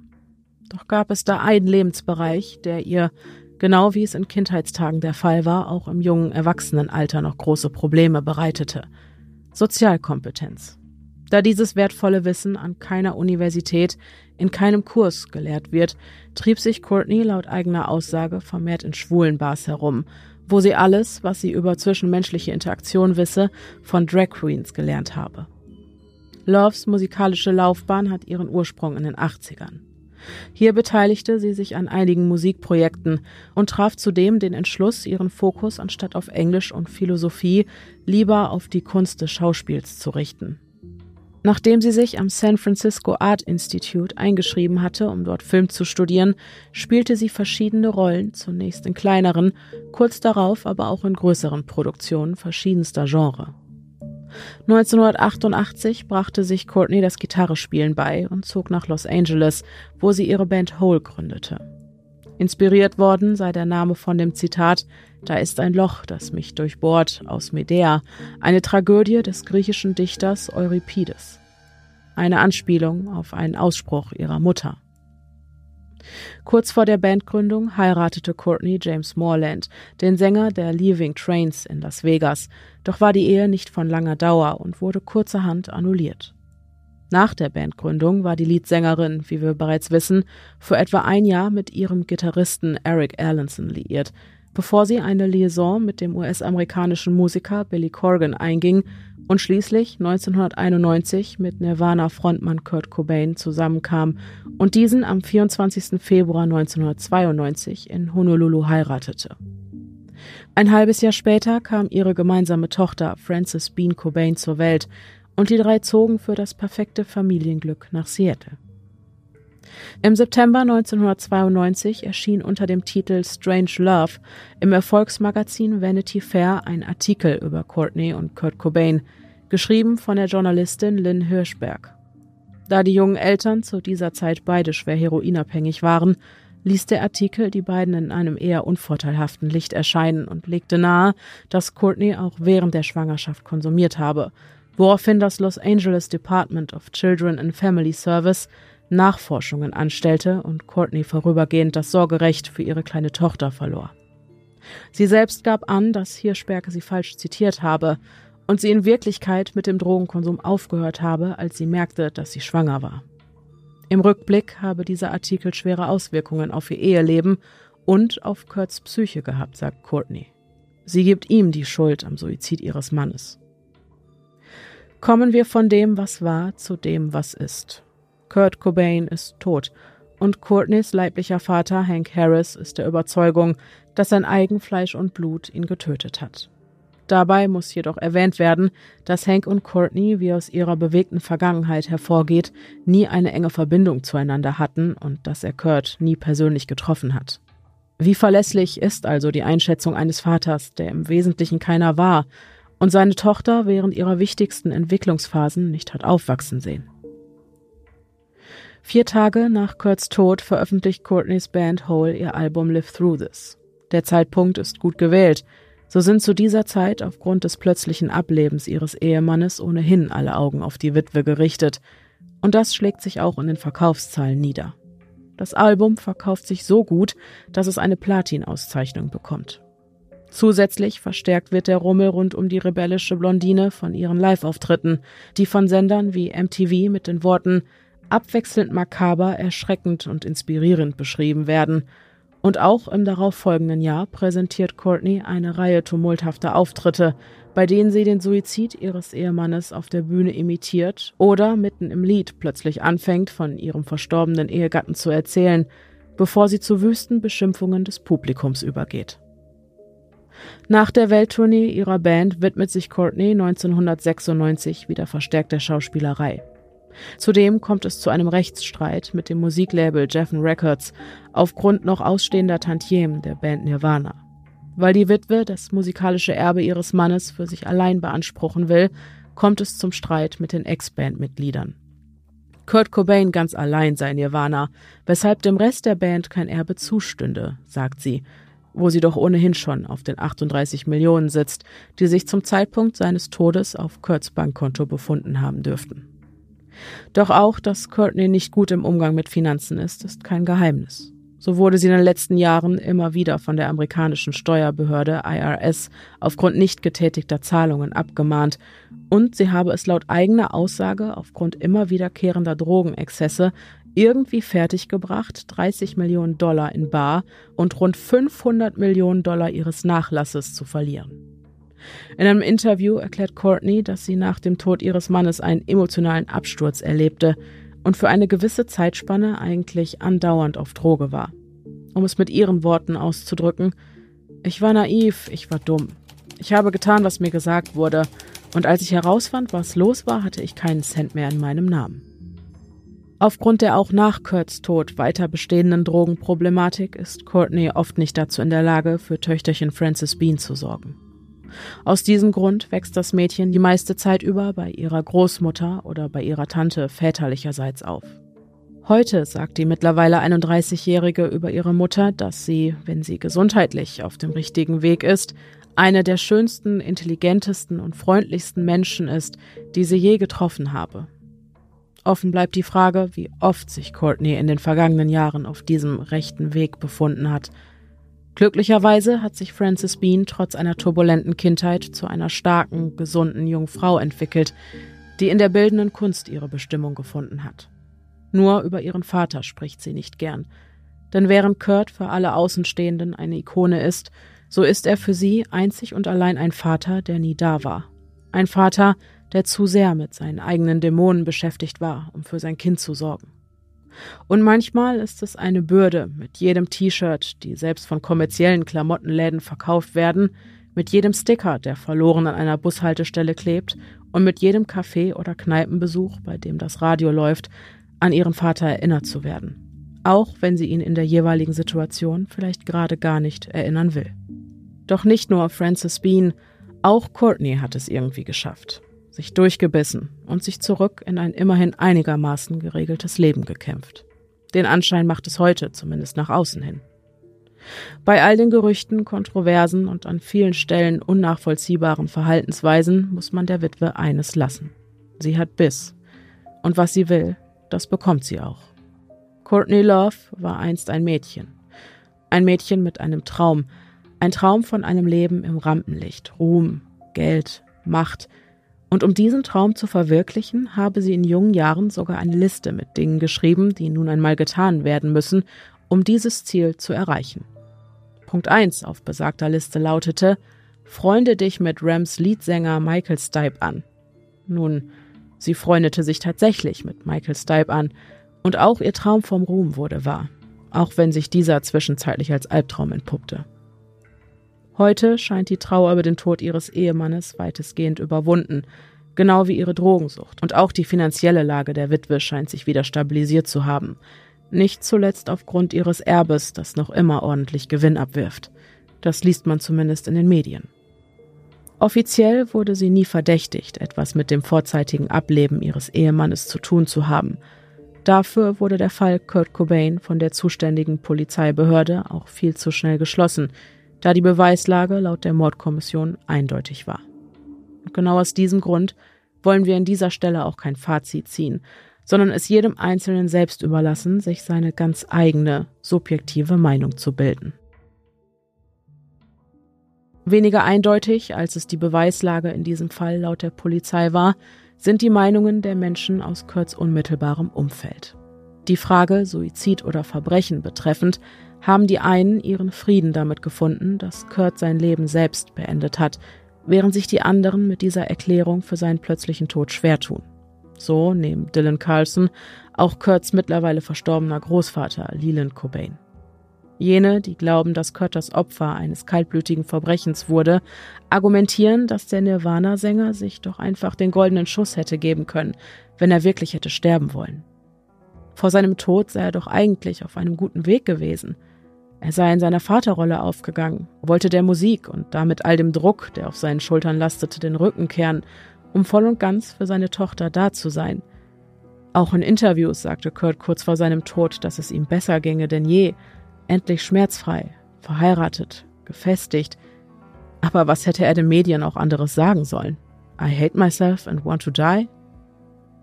Demgegenüber stehen die Augenblicke, in denen Kurt in Interviews darüber spricht, dass er launisch und seinen Stimmungen oft hilflos ausgeliefert ist. How come you are so nice and you're so you seem so comfortable with yourself? Something must have really happened in the last couple of years. Is it is it just falling in love? No. What happened? I've always been a nice guy. Maybe you were afraid to show it before. How's that?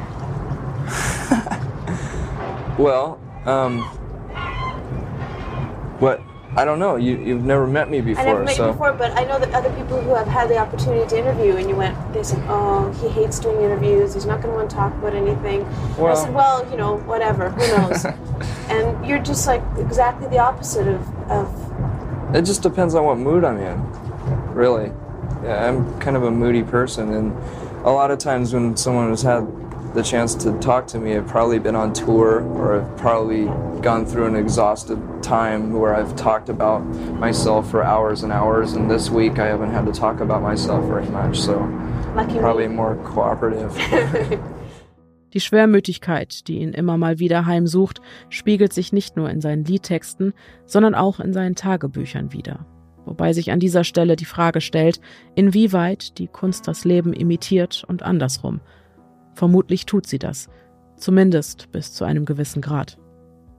Und tatsächlich schienen Kurts Stimmungsschwankungen nicht von ungefähr gekommen zu sein. Einige Jahre vor seinem Tod wurde er mit einer bipolaren Störung diagnostiziert. Eine psychische Erkrankung, bei der die Stimmung zwischen zwei entgegengesetzten Extremen schwankt. Zumindest beim ersten Typ. Erst himmelhoch jauchzend, dann zu Tode betrübt. Bei den Hochphasen spricht man im Fachjargon von einer Manie oder aber in abgeschwächter Form von einer Hypomanie, in der die Betroffenen unter anderem überschwinglich, extrem aktiv, reizbar, sprunghaft und unruhig sind. Die Tiefphasen hingegen äußern sich in einer Depression, die mit Niedergeschlagenheit, Antriebslosigkeit und einem geminderten Selbstwertgefühl einhergeht. Was viele zunächst nicht vermuten würden, ist, dass die meisten Suizide nicht während der Depression, sondern während der manischen Phasen begangen werden. Genauer gesagt am Ende dieser, da die Betroffenen in den gemischten Phasen zwar bereits unter der Stimmung der Depression leiden, der euphorische Antrieb der Manie aber noch vorherrschend ist.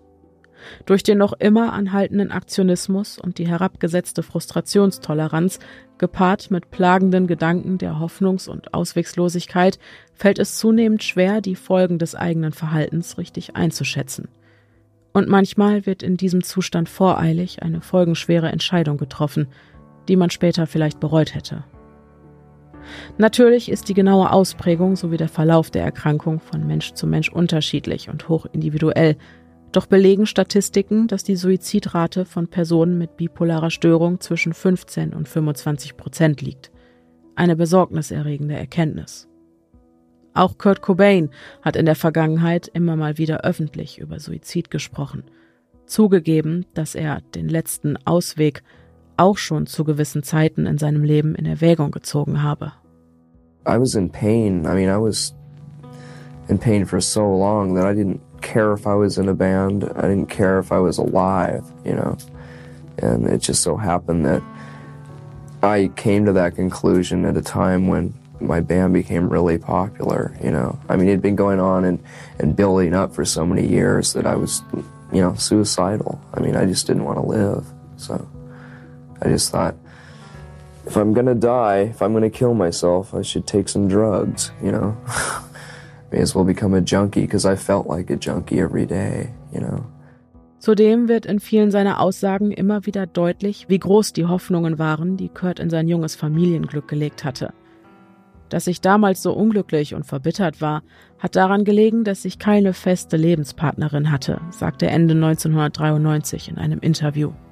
I really was a lot more negative and, and angry and everything else a few years ago, but that was that had a lot to do with um, not having not having a mate, you know, not having a, a, steady girlfriend and stuff like that. So I, you know, that was one of the main things that was was bothering me that I wouldn't admit at the time, you know. So now that I've found that, the world seems a lot better for some reason. You know, it just it really does change your attitude about things. You know, I mean, four years ago I would have said, you know, the classic thing like, um, you know, how dare someone bring a child into this life? You know, it's it's completely a terrible way to go, and you know, the world's going to explode any day and stuff like that. But once you fall in love, it's, it's a bit different. Nun wissen wir jedoch von seiner und Courtneys Anwältin Rosemary Carroll, dass die Ehe vor dem Ausstand. Dass es seit dem Artikel über die Cobains in der Vanity Fair Schwierigkeiten bezüglich des Sorgerechts gab. Was hätte es wohl für Auswirkungen auf eine psychisch ohnehin schon labile Person, wenn diese eine Sache, von der sie ihr persönliches Glück abhängig gemacht hat, in Scherben zu ihren Füßen liegt? Letzten Endes können wir anderen Menschen nicht in den Kopf gucken. Und oft sind es vor allem die Stummen oder jene, deren Gesichter von dem breitesten Lächeln geziert werden, die innerlich am lautesten schreien. Ein trauriges Beispiel lieferte der plötzliche Tod des Musikers Chester Bennington. Der Linkin Park-Sänger hatte sich am 20. Juli 2017 überraschend das Leben genommen, nur einen Tag nachdem er auf den sozialen Medien noch ein Familienfoto veröffentlicht hatte, auf dem er freudig strahlend mit seiner Familie zu sehen war. Wie so oft entstanden für seine trauernden Fans die Dinge im Blick zurück und Liedtexte wie I tried so hard and got so far, but in the end it doesn't even matter bekommen auf einmal eine ganz andere Bedeutung. Anders als bei Kurt Cobain wurde Chester Benningtons Autopsiebericht im Übrigen veröffentlicht, so wie es in den USA bei Todesfällen von hohem öffentlichen Interesse gang und gäbe ist. Aber wir wollten in dieser Folge ja keine Schlüsse ziehen – zumindest nicht vor unserem Abschlussgespräch. Stattdessen möchte ich abschließend die Aufmerksamkeit, die ihr mir schenkt, dafür nutzen, um zu sensibilisieren. Glaubenssätze wie, wer sich wirklich umbringen will, spricht nicht darüber oder ach, das macht er doch eh nicht, halten sich hartnäckig. Tatsächlich kann es ein erstes Anzeichen sein, wenn Betroffene vermehrt vom Tod oder gar über Suizid sprechen. Auch Äußerungen wie ohne mich bist du besser dran können ein erstes Warnzeichen sein, und ein solcher Satz findet sich auch in Kurts Abschiedsbrief, genauso wie ein plötzlicher oder allmählicher Rückzug der betroffenen Person. Nicht selten werden gewisse Vorbereitungen getroffen. Angelegenheiten werden geregelt, ein Testament geschrieben oder geändert, so wie es Kurt versuchte, als er kurz vor seinem letzten Auftritt in München seine Anwältin Rosemary Carroll anrief. Auf all diese Dinge sollte bei gefährdeten Personengruppen also verstärkt geachtet werden. Doch was kann man tun, wenn man bei einer Person aus seinem unmittelbaren Umfeld eines oder gleich mehrerer dieser Warnsignale beobachtet? Wichtig ist, wenn sich eine Person öffnet und von Suizid spricht, ihr ruhig zuzuhören und ruhig zu bleiben. Argumentieren bringt in diesen Situationen meist wenig. Stattdessen sollte man die betroffene Person wissen lassen, dass man ihr zutraut, die Krise zu überstehen und dass man selbst alles in seiner Macht Stehende tun wird, um der betroffenen Person unterstützend zur Seite zu stehen. An dieser Stelle ist es zudem ratsam zu kommunizieren, dass es für einen selbst unerträglich wäre, die betreffende Person zu verlieren. Man sollte sie wissen lassen, wie sehr man sie schätzt und wie sehr sie fehlen würde, dass ein Leben ohne sie nicht das gleiche wäre. Auch nach einem solchen Gespräch ist eine weitere engmaschige Beobachtung der betroffenen Person, die solange die kritische Phase anhält, ohnehin nicht allein gelassen werden sollte, wahnsinnig wichtig. Zudem ist es ratsam, sich Hilfe bei Fachleuten zu suchen, denn sind wir mal ehrlich, wer wäre mit einer solchen Situation nicht überfordert? Schnelle, anonyme Hilfe bekommt ihr rund um die Uhr unter der kostenlosen Rufnummer 0800 dreimal die 1 0 dreimal die 1. Die für diese Situation geschulten Mitarbeiter der Telefonseelsorge hören zu, nehmen Anteil und verweisen bei Bedarf auch gerne an weitere Einrichtungen. Weitere Hilfestellen, auch solche, die sich gezielt an die Angehörigen Betroffener richten, findet ihr außerdem in der Folgenbeschreibung und den Shownotes. Ist Gefahrenverzug, ist eine notfallmäßige Einweisung in eine Fachklinik absolut notwendig und absolut richtig. Auch wenn man zunächst vielleicht das Gefühl hat, der betroffenen Person keinen Gefallen zu tun, weil man sich über ihren Willen hinwegsetzt. Doch ist nicht zu vergessen, dass Menschen, die sich in einer solchen psychischen Krise befinden, keine rationalen Entscheidungen mehr treffen und daher umso mehr auf Hilfe von außen angewiesen sind. In diesen Fällen sollte man den Betreffenden erklären, dass es notwendig ist und dass ihnen in der Klinik geholfen werden kann. Natürlich sollte zu jeder Zeit darauf geachtet werden, dass die betroffene Person keinen Zugang zu Drogen, Waffen oder Messern hat. Nach einer klinischen Therapie ist eine lebensbegleitende Psychotherapie notwendig, um allmählich zur Normalität zurückzukehren, das dem Todeswunsch zugrunde liegende Problem bei den Wurzeln zu packen und um weiteren Extremsituationen, die einen weiteren Klinikaufenthalt notwendig machen würden, vorzubeugen. Abschließend wünsche ich euch aus tiefstem Herzen, dass kein einziger von euch jemals in die Situation kommt, in der er selbst oder ein Angehöriger auf diese Ratschläge zurückgreifen muss. Dennoch war es mir ein Anliegen, dieses Thema nach dieser Doppelfolge nochmal ganz direkt zu adressieren, auch wenn das jetzt sicherlich ein absolut niederschmetternder, aber notwendiger Stimmungskiller war. Aber keine Sorge, tatsächlich habe ich diesen allerletzten Textabschnitt erst geschrieben, nachdem Pia und ich unser Abschlussgespräch schon hatten. Das heißt, unser Resümee über den Fall wird euch sicherlich wieder zurück ins Geschehen und auch ein bisschen auf andere Gedanken bringen. Also wundert euch nicht, wenn der Tonus gleich wieder ein ganz anderer ist. Ich, Zukunftsdenise, bin an dieser Stelle raus. Danke für eure Aufmerksamkeit und übergebe an Pia und Denise aus der Vergangenheit.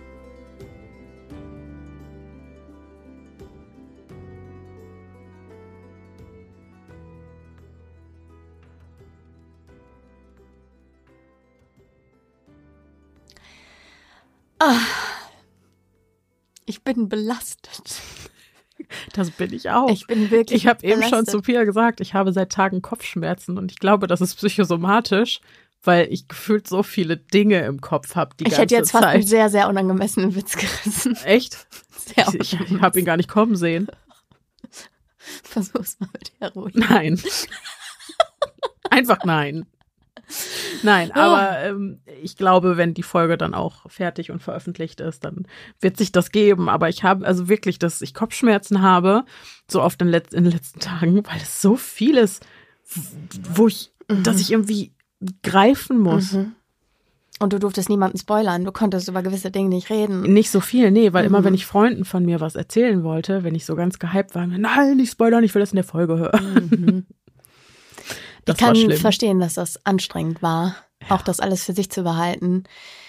Äh, ich bin erschlagen. Ich Mhm. habe äh, Fragen, du hast Fragen. gerimt. Ja, ich habe vor allem viele, viele Notizen gemacht.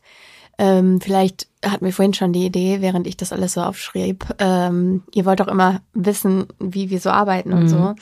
Vielleicht äh, veröffentlichen wir die einfach mal, Ja. äh, weil, was nämlich in dem Fall sehr, sehr auffällig war und was mein Notizenskript auch irgendwie wiedergibt, dass, und du hast es sehr gut gemacht, wie ich finde, den Aufbau.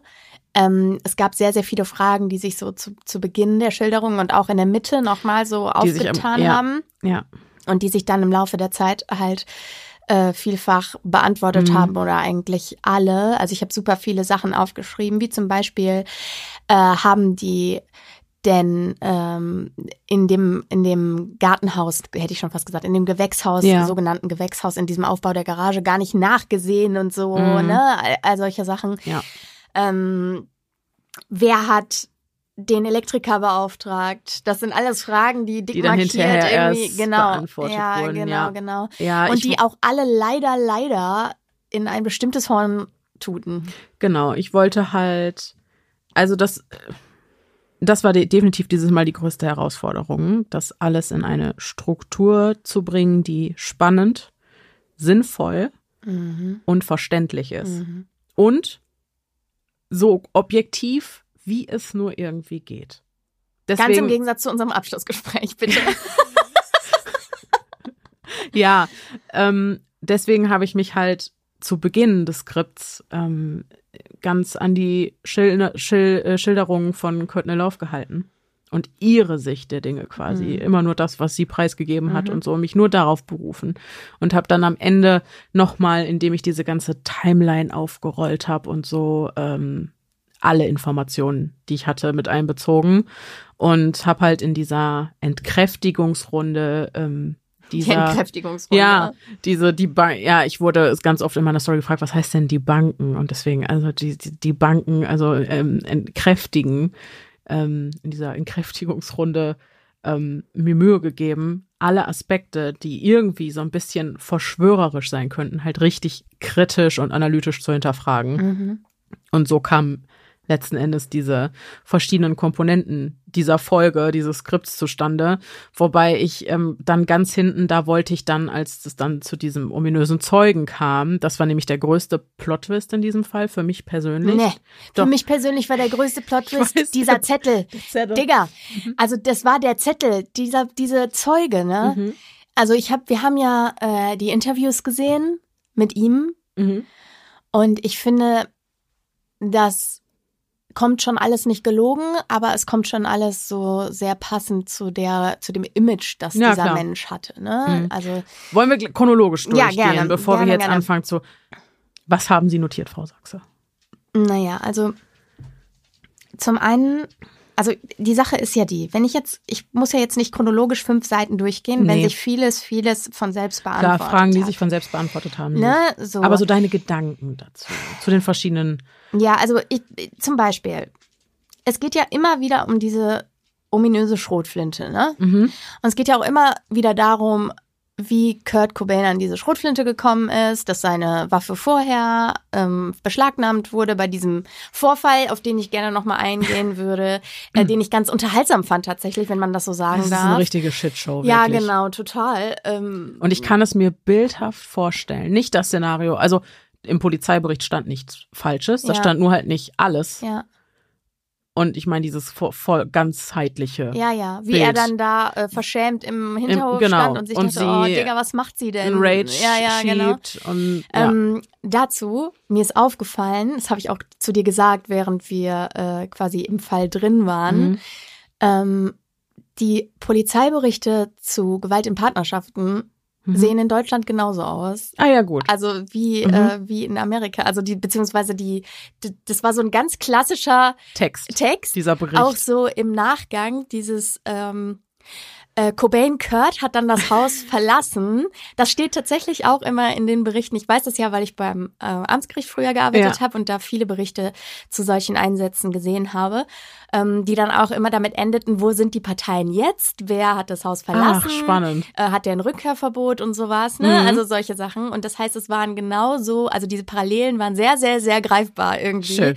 Äh, also es war irgendwie ganz klassisch und dann kam im Laufe des Textes raus, dass das tatsächlich der Polizeibericht zu einem Einsatz von partnerschaftlicher Gewalt oder äh, domesti domesti domestizierte Domestizierte. Also Ihr ich wisst bin ja auch alle, Englisch. äh, ja, ja, ihr wisst, so, ne? Ihr Domestic wisst. Violence, Ja. domestizierte, das klingt aber nach erzogenem Ja, aber Wildtier. häusliche Gewalt sagt man ja irgendwie Ja, nicht. ihr- Deswegen, äh, ihr wisst, was wir meinen, Genau. ne? So, also. Genau. Ähm, Nein, das spricht für die Kredibilität der Quelle und es war halt wirklich ein Auf jeden 1 Fall. zu 1 äh, Polizeibericht. Und ihr findet auch wieder ein Dokument, das verlinke ich euch auch in der Story, äh, wo ihr alle möglichen Beweismaterialien findet. So, jedenfalls fand ich das recht unterhaltsam, auch sehr glaubwürdig. Auch traurig auch ein bisschen. traurig, aber im Nachgang halt, wenn man weiß, Mhm. was mit den einzelnen Protagonisten dieser Geschichte passiert ist. Mhm. Aber zu dem Zeitpunkt erstmal, ja, okay, Leute, also kommt mal klar, ne? So. Richtig. Ähm, was ich allerdings, also auch da spielte ja diese Waffe eine Rolle, dass er angeblich diese Waffe gehabt haben soll und so weiter und so fort. Das war, da hat er andere Waffen. Richtig, genau. Das war Mhm. die, das waren dann die Waffen, die ähm, Konfisziert, konfisziert wurden. Genau. So und das hat ja dazu geführt, dass er dann keine mehr hatte und seinem Kumpel Dylan gesagt hat: Ich habe das Gefühl, hier sind irgendwie Leute, Mhm. die immer mal wieder, ähm, keine Ahnung, vandalieren oder Ja. so. Ähm, ich brauche eine neue. Okay, sie holen sich eine neue. Ähm, und diese Waffe wird dann quasi weggeschlossen, während ja Courtney kolportiert, dass er mit der Waffe zusammen aus dem Haus verschwunden ist. Das ist ja die allererste Aussage quasi. Genau. Ne?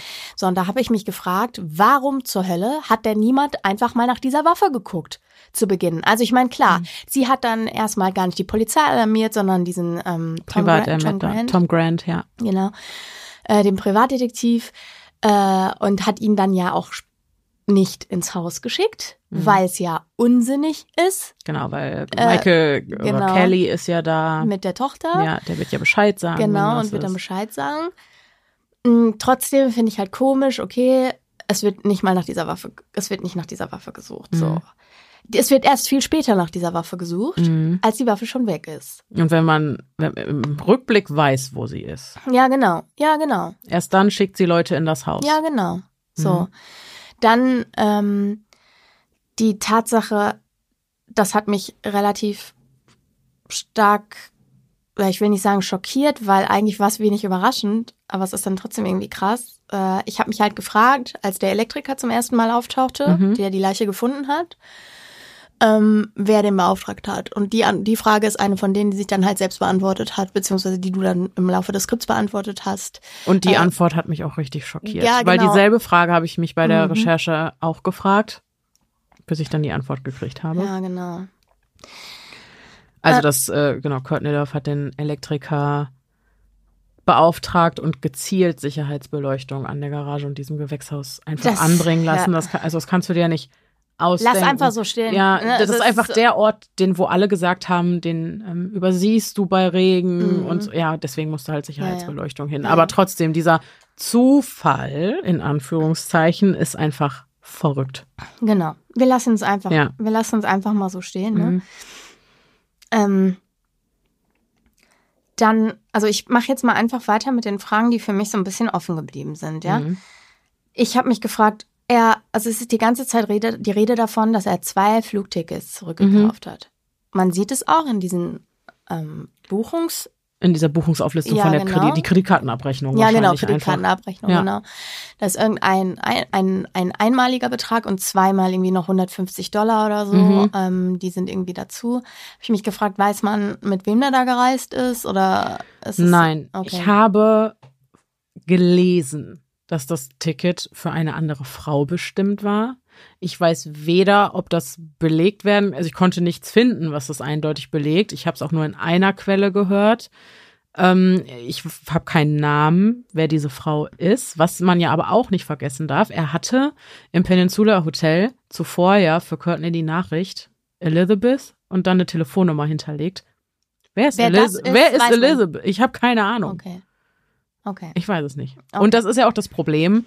Das sind ja alles Dinge, denen man gar nicht wirklich nachgegangen ist, weil eben nie in die Richtung Mord ermittelt Das wurde. ich halt so weil man da krass. reinmarschiert ist, gesehen hat, oh ja, ein depressiver Junkie, der sich die Pistole in den Mund gesteckt hat. Mhm, aus Weltschmerz. Das aus war ein Weltschmerz. Suizid. Ja. Ende. Okay. das finde ich halt richtig krass, auch in Bezug auf die Tatsache, dass der Fall dann 2014 nochmal aufgerollt wird. Mhm. Ne? Aufgrund des großen öffentlichen Interesses. Ja. Halt, weil immer wieder Leute dem FBI geschrieben Ja. haben und das FBI hat aber gesagt, ey, das ist Ja. gar nicht unser Ding. Ja. Hat dann halt das Seattle Police Department gesagt oder der neue Chef da hat dann gesagt, jo, dann mache ich es halt nochmal. Okay. Und der rollt es nochmal neu auf und entwickelt dann endlich die Mhm. Fotos. Was heißt auch, er rollt es neu auf. Ne? Er hat nicht wirklich viele Mhm. Gespräche geführt oder so. Mhm. Also er hat die Fotos entwickelt. Er hat Oh, er hat zumindest was mit, er hat zumindest mit dem Typen gesprochen, Mhm. der dieses Gespräch mit angehört hat. Mit El Duce, Mit Elden, ja, El Duce, Elden Elden Hoke. Hoke. Genau. Ja. Ja, genau. Ähm, aber er hat diese Fotos noch entwickelt, weil wir haben ja, also wir haben ja diese, diese Bilder vom Tatort gesehen und es gibt ja welche, die sehen halt nicht mehr, nicht so besonders gut aus. Also so Dieser. Grünstich, Ja, ja. genau, Mhm. genau. Und da hast du ja erklärt, dass das deswegen war, weil sie es erst viel, viel später entwickelt haben und mir war einfach überhaupt nicht klar, so 2014 ist halt echt spät. Viel, viel, viel Mhm. später. Äh, 20 Aber Jahre. es gab halt Polaroids. Das, also es ist Ja, nicht so, ja. als hätten die, hätte die Polizei einfach gar keine Bilder Nein, nein, gemacht. So, ne? Äh, nur für die Zwecke, ne, dafür, dass es eben keine Mordermittlung war oder keine Mordermittlung daraus geworden ist, haben die gesagt, ja, dann müssen wir den Film auch nicht entwickeln. Ja. Ne? Dann reichen die Ja, ja. Polaroids für die Akten. Krass finde ich auch, dass letztlich der eigene Vater von Courtney Love davon überzeugt ist, Dass seine Tochter das dass war. seine Tochter das war Mhm. und das auch Und- wirklich sehr deutlich sagt. Und das bringt mich zu einem anderen Punkt nämlich noch. Die Diagnosen von Courtney Love. Mhm. Nachtigall, ich hör dir trapsen. also, das, Ja, ich es halt. gibt ja gewisse Störungsbilder oder, oder Merkmale in Persönlichkeiten, die Mhm. einander recht ähnlich sind, wenn es nicht gravierende Unterschiede Ich geben finde auch, also nur weil du sozial nicht ähm, sehr kompatibel bist oder sozial nicht sehr kompetent bist, bist du noch lange nicht autistisch. Und Insbesondere nicht, wenn du dazu neigst, Leute zu manipulieren. das ist der Punkt. Und da denke ich mir auch, also diese, da, da lege ich meine Hand für ins Feuer. Klar, Ferndiagnosen soll man nicht stellen, aber diese Diagnose ist für mich vollkommener Quatsch, weil das Courtney Love manipulativ war. Das haben wir in den O-Tönen, in den Telefonaten mit Tom Grant, das haben wir gehört. Das sind Beweise. Diese ganze Nummer mit, ähm, ich äh, lasse die Meldung verbreiten, dass ich eine Überdosis hatte, damit äh, Kurt sich Sorgen macht. Das ist emotionale Erpressung. Das ist, ähm, oder dann auch noch diesen Geschäftssinn dahinter. Das ist Manipulation, das ist emotionale Erpressung. Das sind alles Eigenschaften, die man nicht unbedingt Autisten, aber anderen Störungsbildern mit sozialer Inkompetenz zuschreiben Ja, würde. nehmen wir das Baby mal beim Namen. Soziopathen zum Beispiel. Zum Beispiel Soziopathen. Und bei ihr haben wir ja auch diese Straffälligkeit im jungen Alter und so, ne? Nirgendwo richtig reinpassen. Aber auch Narzissten oder Histrioniker. Alles Mögliche. Was aber auch wieder irgendwie ein rundes Bild abgibt mit dem, was der Vater sagt. Weil Ja. er kennt ja seine Tochter. Und äh, ich finde, bei ihm hat es wirklich eher so gewirkt, so, jo, jetzt ist es passiert. Ja, genau. Das, was wir Das alle von klein an haben kommen sehen, ähm, auch diese obsessiven Wesenszüge Mhm. und so. Und auch, also, äh, den Einspieler habe ich ja auch äh, mit reingenommen, äh, ihre Gefühlsausbrüche, also, Mhm. wow, wie, wie, wie, also wie schnell sie auf 180 ist, wegen so einer kompletten Lappalie, Mhm. wie, oh, glatte Haare stehen ihr besser. Mhm. Das ist schon eindrucksvoll. Ich, ist eindrucksvoll, ist ein gutes Wort. ja, man bekommt ein, also ich, die Frau erfreut sich in der Öffentlichkeit wirklich keiner großen Beliebtheit. Und ich habe mich lange gefragt, warum das so ist, so was diese Frau getan hat. Ähm, und ich kenne sie nicht. Aber trotzdem, wenn man Leute gerade in Momenten, wo sie denken, sie sind unbeobachtet, filmt oder aufzeichnet. Und ich glaube, das gibt schon ein, das spiegelt das Verhalten der Person schon relativ gut wider. Und natürlich kann man sich anhand dessen ein Bild einer Person machen. Mhm. Und das ist halt leider kein besonders gute, beziehungsweise sie wirkt nicht wie eine umgängliche, einfache Person. Ja, das stimmt. Es war. Ja, Es war. ist wahr. Und ich sag mal auch so, Wenn man jetzt mal die Fotos anschaut von den beiden. Mhm. Wir hatten vorhin ähm, ein Foto gesehen, wo, das war ein Hochzeitsbild von den beiden, Mhm. glaube ich. Ja, noch Und von Hawaii, wo die getraut sieht, wurden. Er sieht, also man sieht, finde ich, dass er noch fein ist, so. Das Lächeln Und- erreicht noch seine Augen. Genau, er ist auf jeden Fall, er sieht glücklich aus, muss Finde ich so auch. sagen. Ne? Und ich, er sieht, er hat was sehr Unschuldiges auf dem. Ja, er sieht genau. auch, man sieht auch, finde ich, dass er jünger ist. Mhm. Ja, vielleicht auch weniger Jährchen. verbraucht. eigentlich, Genau, weniger verbraucht.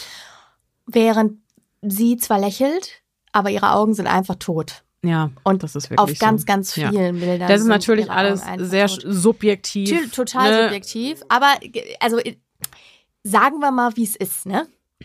Als du jetzt vorhin da dein Gitarrenspiel zum Besten gegeben hast, habe ich gedacht, ja genau, der hat sich doch umgebracht. Brudi weiß ich jetzt nicht mehr. Ich auch nicht mehr.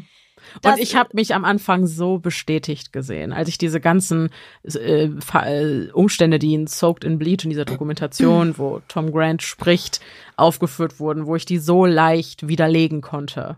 Mit wirklich Mhm. wissenschaftlich belegbaren Untersuchungen. Dachte ich mir so, ja, das bestätigt genau das Bild auch, was ich von ihm habe. Also es passt halt auch einfach ja, man traut ihm einen Suizid zu. Aber mal ganz ehrlich, wie gerissen ist das, sich mit Kurt Cobain auch das perfekte Opfer für diese Mhm. Nummer zu suchen und dieses Narrativ zu erkennen. Mhm.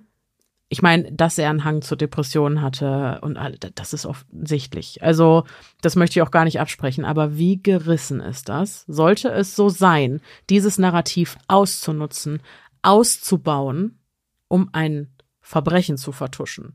Ich sage nicht, dass es so war, Mhm. Aber wenn dem so sein sollte, holla die Waldfee, Mhm. das ist der perfekte Mord. Und darüber hinaus noch die beiden, ihre beiden Anhängsel, Kelly und Jessica, die will, will ich auch nicht unerwähnt lassen. Weil ich Und das, Eric. Oh, Und Eric, Ihr aber Ex. Kelly und Jessica sind trotzdem noch viel, viel Mehr an sie gebunden. Präsenter, präsenter für Mhm. mich, weil die beiden sehr, sehr jung sind. Mhm. Äh, sie war mit ihm zusammen, als er noch äh, 15, 16 war. Ja. Und sie war schon Mitte 20. Sie war neun Jahre Was auch ein als er. rechtliches Problem ist. Ne? Absolut.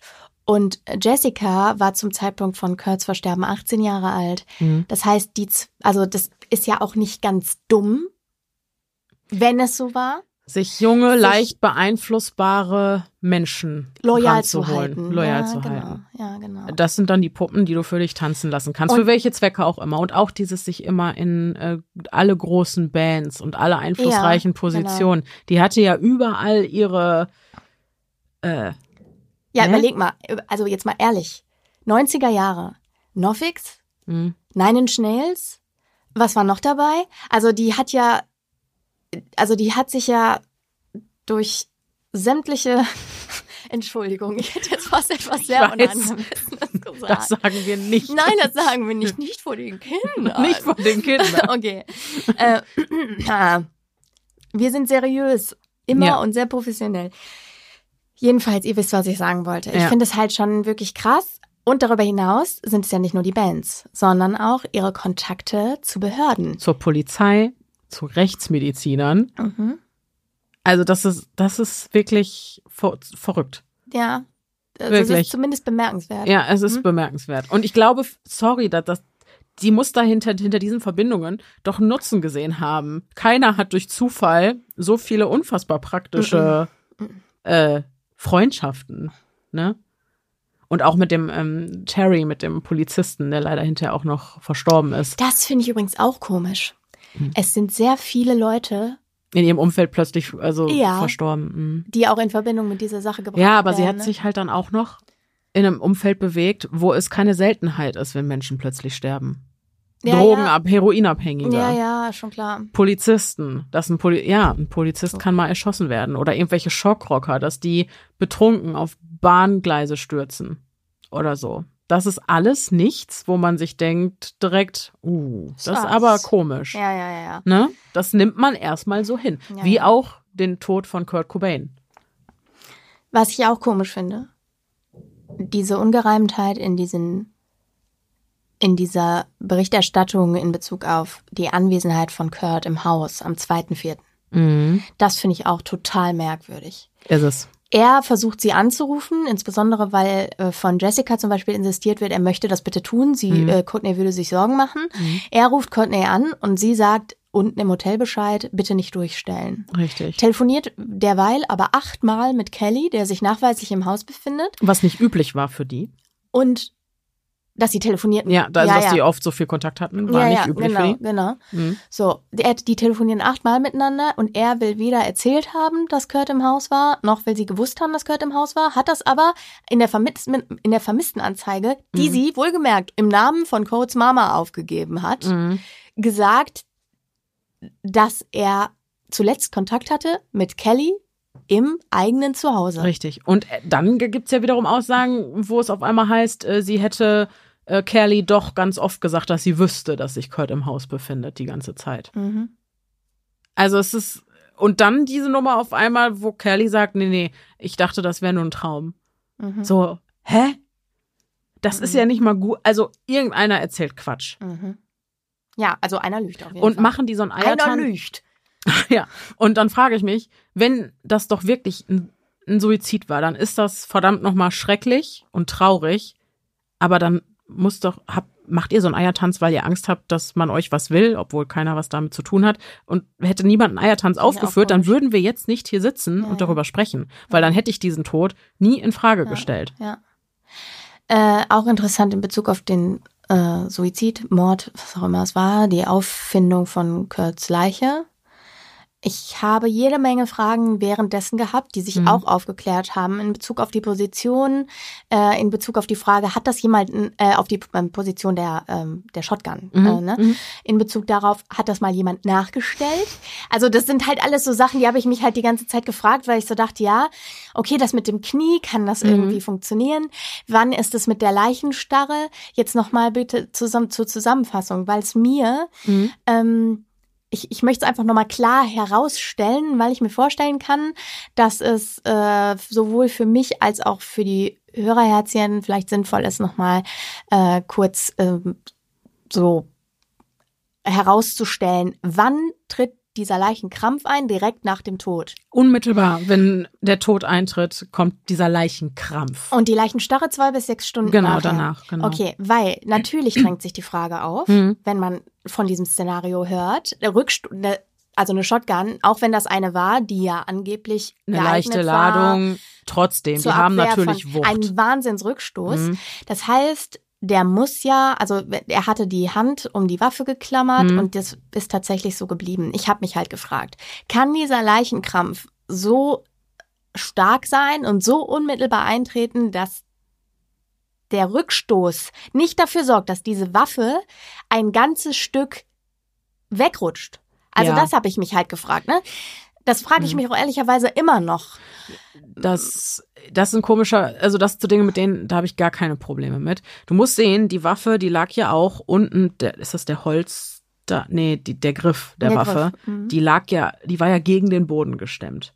Ja, ja, richtig. Ne, also so Ja, weit Stimmt, rutscht die nicht. Ja, ja, ja, ne? ja. Die Gut, stand ja auf dem. Boden. Ja. ist, äh, Und ähm, ich glaube überhaupt nicht, dass es zu einem Leichenkrampf gekommen ist. Weil, wie gesagt, das tritt in Situationen extremer emotionaler Ausnahmezustände auf. Und wie soll Kurt Cobain Im Zustand von Heroin-Wattewölkchen. genau ein, eine solche, also das funktioniert de facto auf biochemischer Ebene im Gehirn Mhm, nicht. Mhm.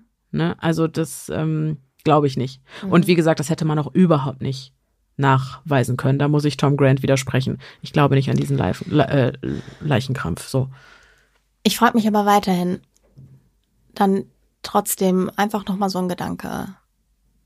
Sie hat, er hat Heroin genommen und zwar viel. Ich fand Mhm. übrigens klasse recherchiert, deine, äh, dein Versuch zu schauen, wie tolerant Kurt Cobain war zu diesem Zeitpunkt. Nein, es war sehr stringent Alles und sehr Vermutung, nachvollziehbar. ja. Nee, nee, Ich hab aber auch viel Mathe ja gemacht, Ja, genau. Es ist ja wirklich gut. Du hast es ja wirklich gut überlegt, ne? Mhm. Und ich fand es sehr anschaulich, ähm, wie tolerant er gewesen sein muss. Und es gibt Mhm. ja auch gerade aufgrund dessen ähm, diverse Berichterstattungen beziehungsweise Aussagen darüber, dass das quasi gar keine, also dass das kein goldener Schuss war, Mhm. diese Dosis, die er da hatte. Ne? Genau. So. Und dann frage ich mich weiterhin. wir reden gerade von Biochemie Mhm. und von den Botenstoffen, die Heroin ausschüttet im Gehirn und was das mit dem Gehirn macht. Mhm. Wenn du hochgradig abhängig bist und du nimmst einen ordentlichen Schuss und du hast dieses Zeug im Blut, steht dir dann, auch wenn du Absichten hattest, noch der Sinn danach, dir eine Shotgun in den Mund zu stecken? Das, ich kann es Einfach dir, nur ein Gedanke. Ja, ja, ich verstehe, was du meinst. Ich habe es mich auch gefragt. Ähm, ich glaube, es kann die eine oder die andere Richtung sein. Mhm. Entweder ist es dir völlig egal und du hast überhaupt keine Angst mehr, das Mhm. zu tun. Das habe ich mich, das war mein nächster Das macht dir Mut leichter. Genau. Anspritzen genau, quasi. das dachte ich auch. Mhm. Also ich habe zwei Theorien. Entweder hat er vielleicht. Ich hole jetzt kurz ein bisschen auf. Ich komme zurück zu dieser ähm, Schussgeschichte. Entweder hat er, okay, er hat sehr, sehr viel Hoffnung in diese Beziehung gesteckt. Und das war ihm anscheinend sehr wichtig, einen Lebenspartner zu finden, eine Familie zu gründen. Anscheinend hat, also da lag große Hoffnung drin. Das haben wir in dem Interview-Auszug gehört. Er war auch sehr harmoniebedürftig, ganz Ein offensichtlich. sehr harmoniebedürftiger Mensch und ein Mensch, der, glaube ich, nicht gerne alleine Mhm. war und alleine vielleicht auch nicht so gut konnte. Mhm. Wenn du große Hoffnungen in irgendwas legst und das zerbricht dann vor deinem Auge und du musst dir eingestehen, es funktioniert nicht. Und an dem Punkt war Kurt Cobain offensichtlich, sonst hätte er nicht die Scheidung haben wollen. Ähm, dann kann dir das den Boden unter den Füßen wegziehen. Mhm. Und vielleicht war der Aufenthalt, zu dem er sich äh, in der Exodus-Entzugsklinik, zu dem er sich mit Ach und Krach hatte überreden lassen, seine letzte Chance, die er sich gegeben hat. Hat gesagt, okay, ich versuch's nochmal. Hat da ziemlich schnell gemerkt, Zwei Tage. ja, es, es, ich meine, der Entzug ist am Anfang ja mit am heftigsten, erst zwei Tage, ist sicherlich nicht ohne. Ähm, hat da gemerkt, okay, nee, äh, ich komme irgendwie nicht mehr bei und äh, mein Traum, mein Leben liegt in Scherben vor mir, ich weiß es nicht. Hat sich seine Tochter nochmal einfliegen lassen, hat sich von der nochmal besuchen lassen, hat sich verabschiedet. Er hat die Anwältin Ja, jetzt angerufen. konstruierst du natürlich ja, ja. Einen lang geplanten Suizid, ne? Genau, Ja, ich genau. habe zwei Varianten. Ja. Er hat daraufhin seine Anwältin angerufen, hat gesagt, ich möchte, dass meine eigentlich Ex-Frau, auch wenn die Scheidung noch nicht durch ist, aus meinem Testament gestrichen wird, damit Ah. alles an meine Tochter geht. Ist dann nach Hause. Die Shotgun hat er nicht mit dem Plan gekauft, sich umzubringen. Äh, aber die war dann halt da. Ja, hat, ne, ich finde, er wirkte die, die letzten Schritte von ihm, als wir die im, die im Zeitstrahl verfolgt haben, er wirkte ja auch so ein bisschen wie so ein verlorener Geist, der da Mhm. irgendwie einfach rumgetingelt ist. Dann sitzt er um 6 Uhr, mor- der muss ja auch müde ohne Ende gewesen sein. Der Das hat die hab ich mich auch gepennt. zwischendurch gefragt. Und dann sitzt er um 6 Uhr morgens auf, ich meine, war das da gang und gäbe? Also, wenn du die ganze Nacht weg, unterwegs warst, dann sitzt, dann kommst du um 6 Uhr morgens in mein Schlafzimmer, setzt dich auf mein Bett und gehst danach wieder, steigst wieder in Taxi. Das, das wirkt für mich so sehr verloren. Wie, wie so ein Ballon ohne Schnur, der irgendwie gerade gar nicht so weiß, wohin. Fährt wahrscheinlich zur Dealerin, weil was Ja, willst ja. du sonst machen, Und außer Dylan hat er Drogen ja auch getroffen, noch an dem Morgen, glaube ich. Nee. Dylan nicht. Nee? Nee, Ich dachte, ich der hätte nicht. die Dealerin und Dylan getroffen, als er aus LA Also, wieder zurück war. Nee, nee, nee, nee, nee, nee. Okay. Nee, ich meine nicht. Dylan hat er ja zuletzt gesehen, als sie die Shotgun gekauft haben. Naja, und dann hat er sich eben ins äh, Gewächshaus bequemt, äh, sich eine hohe Dosis Heroin verabreicht, damit der nächste Schritt leichter fällt und äh, sich erschossen. Wobei ich mich auch da gefragt habe, wenn du ähm, Heroin bei dir hast, ein hochtoxisches Gift, warum setzt du dir nicht einfach den goldenen Schuss? Einfach, weil du mit Sicherheit friedlich einschläfst, weil deine, es ist schlimm genug, dass Frances Bean damit leben muss, dass sich ihr Vater umgebracht hat. Aber jetzt hast du noch dieses Bild im Kopf von dem Schuss, Mhm. weißt du? Mhm. Und das sind so Sachen, also warum? Oder wollte er dieses Mal dann extra sicher gehen im Falle eines Suizids, weil es in Rom nicht geklappt hat Mhm. mit der Überdosis? Das wäre halt ähm, dieses Suizidnarrativ, so eine Rekonstruktion, die ich mir da zurechtgelegt hatte. Aber da passen eben diverse Dinge wieder nicht. Also das, äh, Mhm. dieser Brief, äh, dieser, da- das besondere Blatt Papier, Das besondere Blatt Papier. Freunde der Blasmusik. Ich, ehrlich jetzt, das ist das, was mich am meisten hinterm Ofen vorgelockt hat. Also, Mhm. das war der Punkt. Bis dahin war das noch alles Fun and Games. Und ich habe mir gedacht, das ist so wie, wie alle sagen. Mhm. Der hat sich umgebracht. Oder gefühlt wie bei jedem Prominenten, der, der stirbt Ja. oder sich umbringt, wo alle dann sagen, nee, der, der ist nur untergetaucht und lebt jetzt ganz woanders oder so gibt's ja bei vielen Prominenten. Ach so, es gibt so zu jedem toten Prominenten gibt's eine Oder so Verschwörungstheorie. eine ausgetauschte Avril Lavigne oder so. Ja, genau. Ja, ja. Mhm. Aber okay, da, bis dahin habe ich gedacht, ja gut. Mhm. Ne? Also so. Ich auch. Als du mir diesen Zettel gezeigt hast, ist mir wirklich der Kit aus der Brille gefallen. Also Kit das aus kann- der Brille kann gefallen. Ja nicht, kann ja nicht wahr sein. Ja. Kann ja nicht wahr sein. Und da habe ich gedacht, ähm, nee. Dass das Mhm. nicht, dass das nicht mal ansatzweise als ein Mord, als eine Mordermittlung durchgeführt wurde überhaupt, Spätestens da, ne? ist ein absoluter Skandal. ja. Ein absoluter Skandal. Insbesondere, sorry, muss ich nochmal drauf rumreiten, die A's. Die A's? Die A's. Ach so, diese A's, die, Die sie anders Buchstaben. geschrieben hat, ja. Die hat, also, es ist irre. Mhm. Ist es wirklich. Und also, und das ist der Punkt, es gibt zu viele Sachen. Und das, sorry.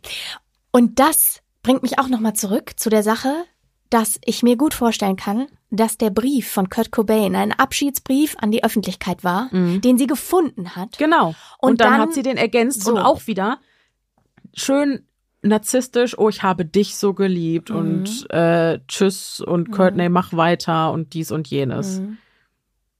Da war ja vorher kein einziges Mal die Rede von. Und der war Doch, adressiert. doch. Der hat in dem Brief geschrieben, ich habe eine fantastische Frau, dies, das, jenes. Hat Ach, er in dem stimmt, Brief das stand vorher. geschrieben. Doch, ja, doch. stimmt. Das, muss gehörte wahrscheinlich sagen. auch zu dem, trotzdem fehlt mir die Dankbarkeit, bla bla Genau. bla. Ja, Ja, ja. Generell hatte Kurt Cobain definitiv viel mit Schuld zu kämpfen. Mhm. Deswegen, er ist ja nicht unvorbelastet, das will ich nicht sagen. Also ähm, es kann sein, dass er an einem eigentlich ganz guten Punkt in seinem Leben war.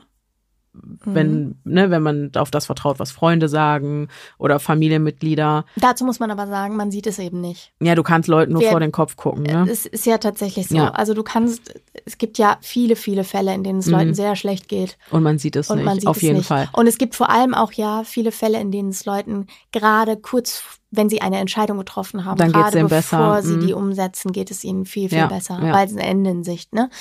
Ja. Ja, wie ich würde sagen, man hat es. Kurt Cobain hat sich selbst als äh, moody beschrieben, das heißt mit sehr Mhm. wechselhaften Stimmung und so Mhm. habe ich ihn auch wahrgenommen. Ähm, manchmal extrem kaputt und zerstört und fertig mit allem und mit der Welt und schlecht gelaunt und negativ und verhasst und manchmal eben überhaupt nicht. Mhm. Und ja, wie gesagt, es ähm, es sind perfekte Voraussetzungen, um einen Suizid, um einen Mord wie einen Suizid dastehen zu lassen. Ähm, Wir, wir lassen das so stehen. Was sollen wir denn dazu sagen? Also es ist halt einfach, ihr müsst selber wissen, was Je- ihr jetzt genau. daraus macht. Ja. Also Was ich mich noch frage bei dieser Mordtheorie, warum, wie ist er in dieses Gewächshaus gekommen? Es ist ja, da, da war ja nichts drin. Ich glaube nicht, dass das ein Raum ist, wo man einfach mal so abhängt. Hat naja. man den dann, dann, hat, Also das ist natürlich, das ist eine Pro-Suizid. ja, äh, Sache, Mhm. das Gewächshaus, weil das halt schön abgelegen war und auch tatsächlich ja etwas, was offensichtlich bekanntermaßen Mhm. bei Dunkelheit überhaupt nicht wahrgenommen wird und generell auch umgangen wird. Also es scheint ja auch nicht so zu sein, dass das ein Raum war, Mhm. der jetzt irgendwie the place to be war für die Familien. Ne? Mhm. So. Andererseits, wenn andere Leute involviert waren, ja, du hast doch jemanden, also du willst doch ein Grundvertrauen haben. Auch, Mhm. also du, du hast ja in einer familiären Struktur, Mhm. wo du mit verschiedenen Menschen lebst, auch als ausgesuchte Familie sozusagen, in dem Fall Jessica äh, und ähm, Kelly Mhm. und Courtney sowieso. Du hast ja ein gewisses Vertrauen. Das heißt, Mhm. Auch da es könnte möglich sein. Da, also es wäre recht einfach, den da hochzulocken. Ja, sicher. so. Also du- ja. du Und für ja jemanden von extern, wenn, wenn vorausgesetzt hier die Assassinen-Theorie, wie äh, das, wenn es Ellen war, wer auch immer Ellen ist, wie Das El ist, auch Dusche so, gesagt das hat. ist auch so krass. Ellen, ja, hupsi. ja, Upsi Daisy, Mhm. ja. Ja. ne, also Das ist eine gute Frage. es wäre sicherlich nicht unmöglich gewesen, ihn da reinzulocken, da hochzukriegen. Vielleicht hat er da auch manchmal seine Zeit gefristet, ich weiß es nicht. Für die Suizidtheorie wird es aber auch sprechen, weil natürlich möchtest du vielleicht nicht, dass deine Überreste von deinen Freunden gefunden werden Ja. in dem Zustand. Oder Deswegen. von deiner Tochter. Aber warum bestellt Courtney Love dann einen Elektriker genau zu diesem Ort? Das finde ich auch komisch. Die Sache ist halt die, ne? Ich habe mich halt auch gefragt, die, die Frage, also die Frage ist ja nicht nur, wie kriegt man ihn da rein, sondern die Frage ist auch, wie kriegt man ihn in diese Position? Die Frage ist darüber hinaus auch noch, du musst ja nicht, du musst ja nicht, also wir haben keine Ermittlungen aufgrund eines potenziellen Mordfalls. Wir haben eine Ermittlung aufgrund eines Suizids. Mhm. Das heißt, es gibt keine, es wird nicht gemessen worden sein, gibt's äh, Schmauchspuren an den Händen von Kurt? Mhm. Oder Entstehen überhaupt Schmauchspuren? Ja, bestimmt. Irgendwo entstehen Ähm, bestimmt Schmauchspuren. Gibt's, wie ist der Einschlagwinkel? Wie ist das Spritzmuster? Und selbst wenn, das habe ich ja eben auch, den Gedankengang hatte ich eben auch, oder als äh, der Vater von Courtney die Theorie angeführt hat, dass äh, er vielleicht schon tot war durch die oder schwer beeinträchtigt durch die Überdosis und dann erst erschossen aber er hat wurde. ja gar keine richtige Überdosis. Ja, ja, Zumindest wenn wir annehmen. Ne? Selb, angenommen, er wäre bewusstseinseingetrübt gewesen und wäre dann, oder keine Ahnung, Mhm. auf jeden Fall ähm, weiß der gute Mann wahrscheinlich nicht, wie viel da wirklich im Blut war. Der hat es jetzt wahrscheinlich nicht so genau angeguckt wie äh, wir jetzt. Aber selbst wenn, selbst wenn Kurt Cobain erst auf anderem Wege umgebracht worden wäre und dann hätte man ihm in den, Schoss, in den, in den Kopf geschossen, dann denkt man ja eigentlich, das hätte die Rechtsmedizin ja feststellen müssen. Ja, der Witz ist, dass Kurt Love ja selbst mit dem Rechtsmediziner eng Ja. befreundet freundet war.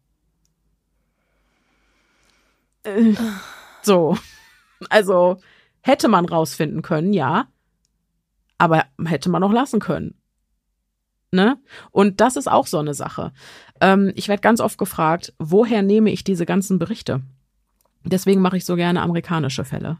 In Amerika ist es so, wenn an einem bekannten Fall ein großes öffentliches Interesse besteht, dann werden alle Protokolle und Berichte veröffentlicht in der Regel.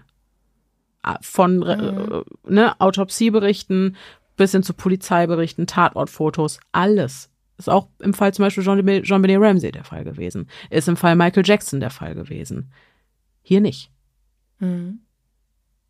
Und du kannst mir nicht sagen, dass da kein großes öffentliches Mhm. Interesse besteht. Mhm. Also, und naja, insofern nicht, als es als Suizid abgestempelt worden war. ja, aber das öffentliche Interesse ist da. Und warum wird dann jetzt nicht zum Beispiel der Autopsiebericht veröffentlicht? Der ähm, Detective, ja, was habe ich, der 2014 alles nochmal aufgerollt hat, der hat das begründet. Zelensky oder Zel Ja, ich weiß jetzt, irgendwas mit C, C, Inski, Ja. äh, ihr wisst, wen ich meine, ähm, hat gesagt, er wollte die Fotos vom erschossenen Kurt Cobain nicht veröffentlichen aus offensichtlichen Gründen, weil das sind Bilder, Ja. die niemand im Kopf haben muss. Das verstehe ich total. verstehe ich. Aber was spricht denn zum Beispiel gegen den äh, Bericht? Ja, dagegen spricht zum Beispiel, dass eventuell zusätzlich zum Heroin noch Rohypnol in seiner Blutbahn war. War, war, war auch, War auch. ja. Ja, dann kommt es ja drauf an, Oder nicht Rohypnol, aber irgendein Benzodiazepin auf jeden Fall. Das viel- war in seiner Cola. Also wie in Soda. viel äh, davon war drin. Das heißt, dann sind wir wieder in einem ganz anderen Szenario in Bezug auf die Komplottsache.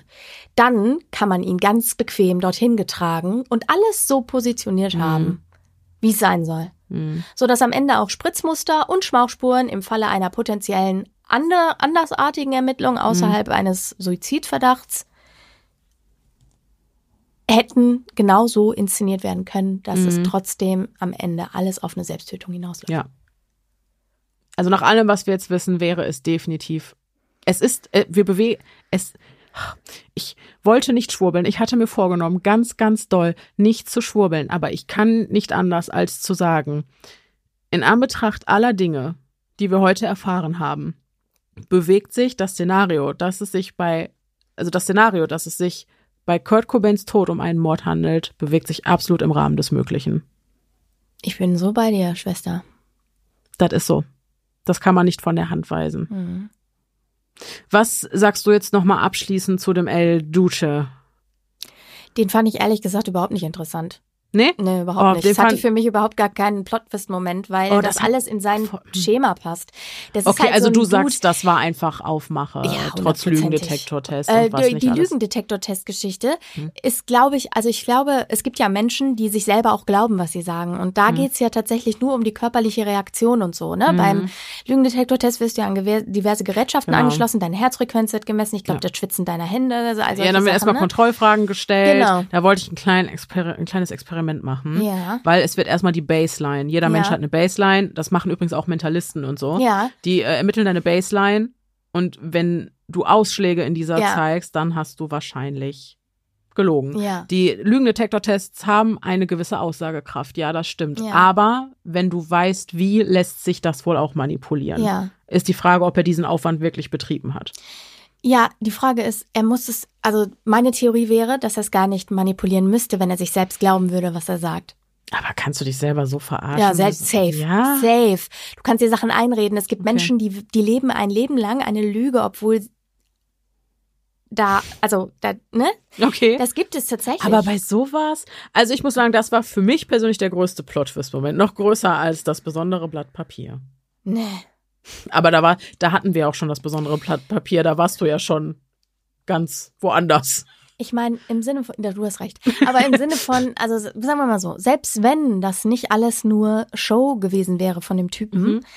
und sie ihn das tatsächlich gefragt hat, was ich auch, das kann schon sein. Das kann schon sein. Ne? Da gibt's ja auch vielleicht Aber Zeugen sie sagt für. ja auch, er sagt ja auch, er, sie, er weiß nicht, ob sie ernst, ob sie es ernst meinte. Das sagt er ja mehrfach. Sie, Ja, aber er- Entschuldigung, du kannst so, also du stellst so eine Frage aus Scherz und dann passiert's wirklich eine Woche später? Oder so, oder noch länger später, aber dann passiert's?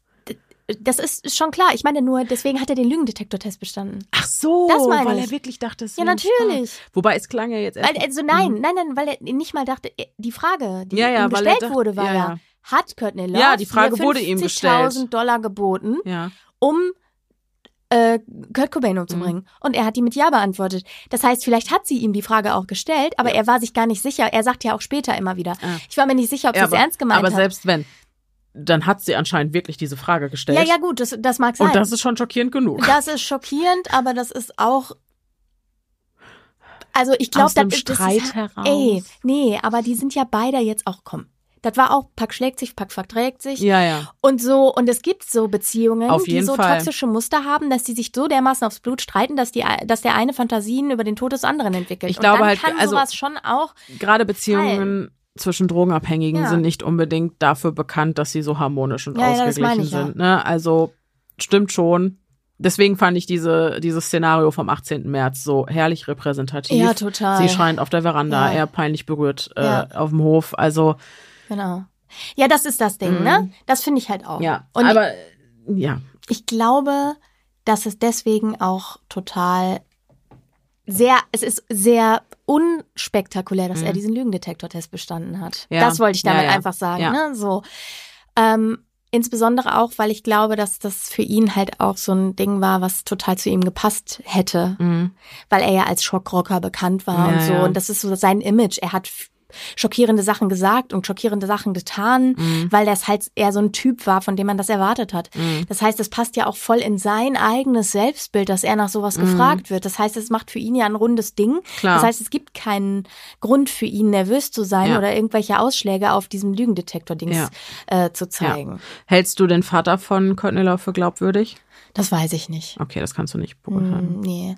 Also ich sag mal, ich kann ehrlicherweise niemanden Mhm. in seiner Glaubwürdigkeit beurteilen in diesem ganzen Szenario. Okay. Ich finde auch, dass El Duce nicht durchgängig glaubwürdig ist. Es Mhm. ist halt auch so ein, also totaler, ja, sicher. also sehr, sehr, sehr merkwürdiger Kerl, ne? Ja, da möchte ich glaube bei dieser Geschichte, weil wir uns eben unter sehr exzentrischen, teils sehr drogenabhängigen Menschen bewegen, ähm, ich glaube, keiner ist da zu 100 Prozent glaubwürdig. Und da muss man immer ein bisschen hinterfragen, auch Kurt Cobain selber, weil ähm, da wollte ich auch noch mal drauf aufmerksam machen. Ich habe mich während meiner Recherche selber dabei erwischt, ähm, wie ich mir fast gewünscht hätte, dass ich herausfinde, dass es ein Mord war. Ja, natürlich. Warum? Weil es leichter fällt zu akzeptieren oder weniger wehtut, als sich einzugestehen, dass Ein 27-jähriger junger Mann Genau. mit in der Blüte seines Lebens. keinen Ausweg mehr gesehen Ja. hat. So, das ist einfach viel trauriger Mhm. irgendwie. Und ähm, das war noch ziemlich am Anfang, wo ich halt eben noch nicht das Blatt Papier und so entdeckt hatte. Und da dachte, weil da lief es ja darauf hinaus für mich, dass es Mhm. definitiv der Suizid war, von dem ich immer dachte, dass er es gewesen war, als Todesursache. Und da habe ich mich halt dabei erwischt, wie ich das fast traurig fand. Und dann habe ich halt aber ne, mich für die ganze weitere Recherche immer sehr darauf berufen, einen Schritt zurück zu machen und mal meine eigenen Gefühle da rauszulassen. Und auch da sei nochmal gesagt, wir neigen dazu, Menschen wie Kurt Cobain sehr zu idealisieren und auf ein Podest zu stellen, natürlich. weil er Kurt Cobain war. Aus demselben Grund, warum, wenn seine Leiche gefunden wird, ein Radiosender verständigt wird und nicht Mhm. erstmal die Polizei oder ein Rettungsdienst oder so, was ich un eine bodenlose Frechheit finde. Aber ähm, gut, weil also letzten Endes muss man sich auch dran erinnern, Kurt Cobain so ein bisschen als das zu sehen, was er war. Ich glaube, ich möchte nicht sagen, dass äh, er er hatte sicherlich auch keinen Heiligenschein in dieser Beziehung. Ähm, Das meine ich mit Pack schlägt sich, Pack verträgt Genau. sich. Ja, deswegen wollte ich das jetzt nochmal einbringen. Ähm, das Problem war sicherlich nicht nur auf Courtneys Seite. Ne? Man hätte auch sagen können, okay, wir kommen vielleicht nicht gut zusammen, ziehen wir weiter, suchen uns andere Partner und so. Also, ähm, und auch äh, Frances Bean, die Tochter, die ja jetzt auch erwachsen ist, hat da mal was sehr Kluges zugesagt, als sie nach ihrem Vater gefragt wurde. Dieser sagte sie, sie sehen die Ikone. Ich sehe einen Vater, der keiner war und nie da war, wenn ich ihn gebraucht hätte. Ja. Und so war's. Hm. Selbst als, die, als er noch am Leben war. Die war doch ständig bei irgendwelchen Hm. Nannies. So, weil die Eltern zu sehr mit sich selbst und ihren eigenen Hm. Bedürfnissen beschäftigt waren. Ja. So, Halten wir fest, dass egal wie es gelaufen ist, eine ganz tragische Nummer. ja. Oder sagen wir traurig und verdammt schade und scheiße und richtig blöd. Blöd. Ja, Ja. ja. Was soll ich sagen? Ja. Definitiv. Ja. Es äh, lässt einen betroffen und irritiert zurück. Und ich, ich habe wirklich Probleme, ein für mich endgültiges Fazit zu ziehen, wo ich das Gefühl habe, damit kann ich nachts ruhig schlafen. Aber ich glaube, hört mal weg. Ich glaube, sie, boah, ich kann, weiß es nicht. Ich mach das. Die Denise glaubt, die war da. Ja, aber dann irgendwie wieder auch nicht. Ja, ja, ich verstehe das. Ich verstehe es total. du? Ich bin genau bei dir. Irgendwie war sie es, aber irgendwie glaube Ja, ich ja. auch, glaub, irgendwie glaube ich auch, dass er sich umgebracht hat. Ja. Vielleicht war es auch ein Zusammenspiel. Das war einfach die eine. Ich glaube, das glaube ich wirklich. Das war eine sehr, sehr ungünstige Kombination. Ja. Also mit ihr Die zwei. ist ja, auf jeden Fall. das war ein Duo infernal, wo ich Ja. sage, ey, zwei Ertrinkende können sich nicht retten. Nee. Und ne, wäre vielleicht an eine Person geraten, die ähm, vielleicht ein bescheidenes, normales Leben geführt hätte und mitten im Leben gestanden hätte und irgendwie von den Idealen ähnlicher gewesen wäre wie er. Auf der anderen Seite, so eine Frau, glaubst du, würde die sagen, ja, hey, wir führen jetzt eine funktionierende Beziehung? Ich glaube nicht. Du meinst eine Frau, die kein Drogenproblem Kein hat und Drogenproblem. mitten im Leben Mhm. steht und ein normales Leben führt, weil außer sie will Geld oder so, weil also auch das, ähm, das war auch wohl einer der Gründe, warum es äh, innerhalb Nirvanas irgendwann sehr gekriselt hat. Drogensüchtige bleiben oft unter sich. Mhm. Und deswegen hat sich so ein ganzer Freundeskreis so gespalten. Und ähm, dann haben die anderen Bandmitglieder halt auch so den Zugang verloren. zum Kurt verloren. Mhm. Und ich glaube tatsächlich, das ist, das ist problematisch. Also auch wegen Co-Abhängigkeit und ja, so, weißt aber du? pass auf, wenn ich das richtig verstanden habe, ist er doch auch erst, als die sich schon kannten, heroinabhängig geworden. Da bin ich, ich, ich habe natürlich hab nirgendwo gefunden, wann er so- sich seine erste Spritze gesetzt hat, Ja, aber ja. ungefähr um Da habe ich so gedacht, dass das zusammenfiel. Und Mhm. ich glaube schon, dass eine Frau, die kein Drogenproblem gehabt hätte und ähnlich gut. ideal, also von den Idealen und Mhm. von den Werten her ähnlich gewesen wäre wie er. Mhm. Es wäre auf jeden Fall ein besserer Einfluss gewesen. Ja, ich denke schon, dass das hätte funktionieren können. Und ich glaube auch nicht, der Zum war damaligen zwar, Zeitpunkt. Zum damaligen Zeitpunkt, das Zum meine ich. Also ja, das stimmt. Quasi. Love, ja, das vielleicht. Ähm, einfach, Mhm. weil ich schon glaube, der war ja kein. der war, der war ja nicht durch, der war ja nicht total kaputt zu Beginn. Mhm. Der war natürlich jemand mit einem Hang zur Melancholie und mhm. zur Depression sicher auch und so. Aber das bedeutet ja nicht, dass der jemand war, der grundsätzlich erstmal die richtigen Werte hatte und mm. oder richtig, ihr wisst, was ich meine, ne? Also ja, so. Das ist ein Mensch war, der von vornherein totgeweiht war, oder? Genau, so, da, genau, genau, genau. Ja. Das war jetzt vielleicht nicht in seinem Lebensplan. Ja. Erstmal. Ja.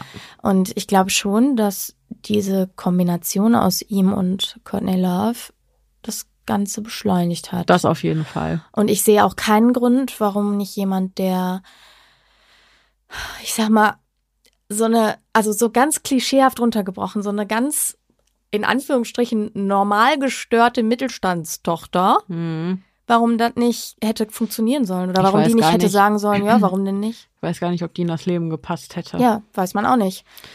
Naja. Andererseits hat er ja schon auch versucht, immer wieder noch bescheiden zu leben. Und er hat ja auch, es gab ja diese Szenerie, das mhm. fand ich auch so irgendwie witzig, wo er sie äh, mit dem gezwungen Live, hat, äh, den Lexus dem, mit dem Wagen da, und ja, dann eben Gebrauchtwagen für zweieinhalbtausend Dollar zu kaufen, mhm. äh, weil er den, also diesen Shishi nicht brauchte. Ne? Mhm. So. Ja. Ähm, insofern, und das Leben hat er ja, er hat ja trotz allem diesen grungigen Lifestyle geführt, sag ich mal, in Anführungsstrichen, das ist obwohl ja auch er so immer, viel Kohle hatte, ne? Finde ich die große Frage, inwiefern imitiert die Kunst das Leben und andersrum. Und inwiefern ist es auch Image? Genau, und in mhm. welche, deswegen, das finde ich, ist so schwierig halt da zu deuten. Ja, voll. Du kommst halt richtig sch schwierig durch das, was wir haben, an den echten Menschen Ja, dahinter ja. ran, ne? Und Freunde, das sagen halt wirklich viele Freunde. Ich habe viele Interviews gesehen, wo Freunde sagen, so schlimm war es nicht. Also gerade auch in der Anfangszeit. Eigentlich war das ein lustiger Kerl so. Das meine ich Ne? ja. Und Ruhig wenn das in sich wirklich gekehrt so ist, und- dann, wenn das wirklich so ist, dann würde ich Mhm. diese Frage bejahen, dass es Mhm. sicher einen anderen Ausgang hätte haben können, wenn er jemand Sicherlich. anderen kennengelernt Ja. hätte. Insbesondere auch, wenn er selber so ein harmoniebedürftiger Dude gewesen ist. Aber macht sie das teilschuldig? Nee, Nee, also das ne? nein. Das wäre seine nein, nein, Entscheidung nein, nein, gewesen. Absolut. Und das kann man auch nicht, das, Ja. nee, sorry. Äh, da finde ich sehr schwierig. Mhm. Äh, da glaube ich schon auch an Selbstwirksamkeit. Ja. Ja, so das glaube ich. auch. Und ich glaube aber auch daran, Thema selbst, ich glaube, du kannst nicht per se von wem anders gerettet werden. Du musst es selber irgendwie Genau. wollen. Genau, absolut. Ne? Da Aber das, das, das bringt mich zurück zu diesem Punkt, dass ich Mhm. eben denke, dass er vielleicht zu einem anderen Zeitpunkt in seinem Leben gar nicht rettungsbedürftig gewesen wäre. Ach so. mhm. Das meine ich. Oder vielleicht halt nur ein bisschen Starthilfe. Ja, oder halt einfach irgendwie jemanden, der das, also jemanden, der einfach mit ihm gemeinsam mm, das Leben führt, was er sich hätte wünschen wollen. Mhm. So. Mhm. Hm? Ja. Ich meine, eigentlich hätte dem ja auch nichts im Wege gestanden. Der hatte genug Geld. Ja. Der hätte sagen können, ich setze mich, was die Musik betrifft, Ja. zur Ruhe. Ich äh, ziehe aufs Land Ja. und mm, mach eine Farm auf. Ja. Keine Ahnung. So. Theoretisch. Und dann hätte er seinen Traum leben können und auf der Veranda wie Johnny Cash mit seiner Akustikgitarre für die Gänse spielen können. So. So nämlich. Ja. Und ich weiß, jetzt kommen wieder Leute, die sagen, dass Kurt Cobain mal gesagt hat, er will ohnehin nicht älter als 26 oder 27 werden. Da weiß ich aber auch nicht, was da dran ist. Und ich Mhm. glaube, das ist so ein Spruch, den Teenager mal sagen. Das habe ich Mhm. auch schon gesagt. Ich will nicht älter als 26 werden. Ja? Ja, aber nicht, damit meinte ich nicht, dass ich mit 26 sterben will. Sondern dass du einfach nicht altern Dass ich einfach nicht altern willst- ja, möchte, dass ja, ich ja. 26 ein schönes Alter finde. So, okay. das wollte ich damit sagen. Aber kann man halt auch einen Verstehe. falschen Hals kriegen. Ja, ja, ja, So. Vor allem, wenn, wenn die Presse daraus macht, was sie will. Ja, genau. Die Presse hätte gesagt, oh, die ist hinüber. so, jetzt äh, wollte ich dir noch eine Sache zu. Es war so. Äh, ich habe wirklich versucht, äh, aktiver auf Instagram zu sein und äh, die Leute ein bisschen mehr so teilhaben gesehen. zu lassen. Ja. toll. Ja, und dann kam ich irgendwann abends nach einem langen Tag in meinem Büro nach Hause und wollte noch abends kurz eine Story machen.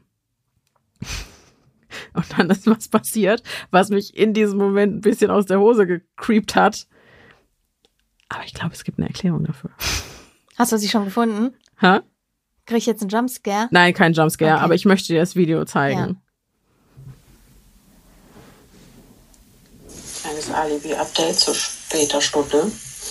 Ich versuche momentan wirklich euch mehr am Entstehungsprozess einer Folge teilhaben zu lassen. Merke aber, dass mir das wie immer, je weiter die Deadline oder je näher die Deadline fürs Skript rückt, schwerer fällt. Weil ich habe dann die Angewohnheit, mich irgendwie unter meinem Stein zu verkriechen. Und äh, dann fällt das irgendwie hinten rüber. Und ich denke mir immer, es ist nicht unfassbar lang.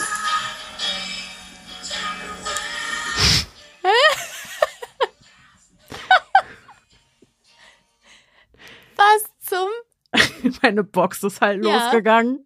Random, Ja. die in meinem Bücherregal Ja. steht. Ich hatte das Lied noch im Auto äh, auf dem Weg hierhin Ja. gehört. Und irgendwie muss ich mein Handy mit Ah. dieser Box verbunden haben Ja. und dann ging das auf einmal los. Das ist eine Dreiviertel-Erklärung, weil es hat die, Ja. das ist untypisches Verhalten für diese Box. Ich habe es noch nie beobachtet. Aber ich verbuche War die denn an? Ich Das war ist, davor nicht zu Hause. komisch, weil, nee, sorry, Schatzi, dir kann Ja, ich aber- nicht. Also, nee, diese Box schaltet sich ab, wenn man sie nicht benutzt. Ich weiß das. Das tut sie, ich weiß. Und sie schaltet sich auch nicht einfach so wieder an. Ich weiß. Aber irgendeine Erklärung muss es dafür ergeben. Entschuldigung, vielleicht gibt's auch gar keine. Nee, möchte ich nicht. da muss ich ausziehen. Da muss ich ausziehen. Okay. Ja. Für den Abend brauchte ich die Box. Musst du weinen? Nein. Nein, okay. Ich wohne ja nicht hier. Nein.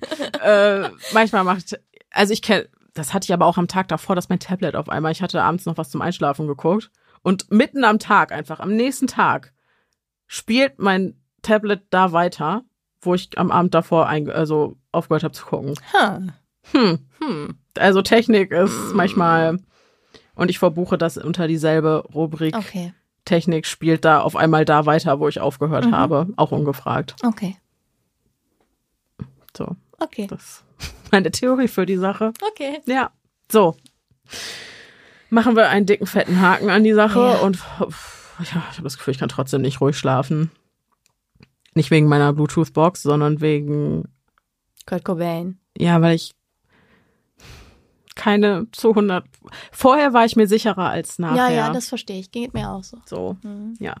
Schade Schokolade. Aber gut, ähm, ich möchte natürlich von euch wissen, Oh ja. was ihr glaubt.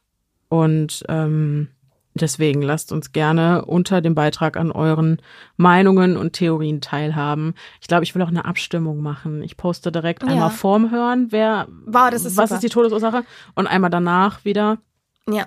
Und dann äh, schauen wir mal, was es gibt. Ich habe mich auch so ein bisschen umgehört und ich glaube aber, diese, dass er umgebracht wurde, die Theorie ist relativ weit verbreitet. Und jetzt verstehe ich aber auch gerade, warum. Ich auch, aber ich habe es noch nie, also ich habe mich nie damit beschäftigt und Mhm. für mich war es auch, also ich habe davon noch nie gehört, ehrlicherweise. Ja. Ja, okay. You're welcome. Gut. So, äh, bevor wir uns verdudeln, sei aber noch mal kurz gesagt, dass wir am 29.10., kurz ein bisschen Eigenwerbung, 29.10. haben wir unseren Live-Auftritt bei der Late Crime Show in der Mitsubishi Electric Hall in Düsseldorf. Zusammen Ja. mit Verbrechen von nebenan, Bayern 3 True Crime und Mord am Mittwoch. So. Habe ich jemand vergessen? Nee, habe ich nicht. Nee. Und äh, wir würden uns natürlich freuen, wenn ihr zahlreich erscheint. Auf ihr findet Fall. den Link, wo es Tickets gibt, in der Folgenbeschreibung, in den Shownotes, in unserem Linktree, eigentlich überall. Wenn ihr auf unser Instagram-Profil geht, dann ist da oben direkt ein angepinnter Beitrag. Und äh, ja, Wir haben Bock. Wir sind sehr aufgeregt, aber wir haben Bock. Yes. So, und jetzt kann ich mich auch endlich weiter unseren äh, Auftrittsvorbereitungen widmen, jetzt wo ich diese Folge abgeschlossen habe. Amen. Amen, Schwester. Gut, Schwestern und Brüder. Tschüss. Tschüss. Äh, wir hoffen, dass euch diese Folge mit all ihrer Kontroverse gefallen hat und dass wir uns beim nächsten Mal wieder hören. Bis dahin, bleibt sicher, es ist gefährlich da draußen.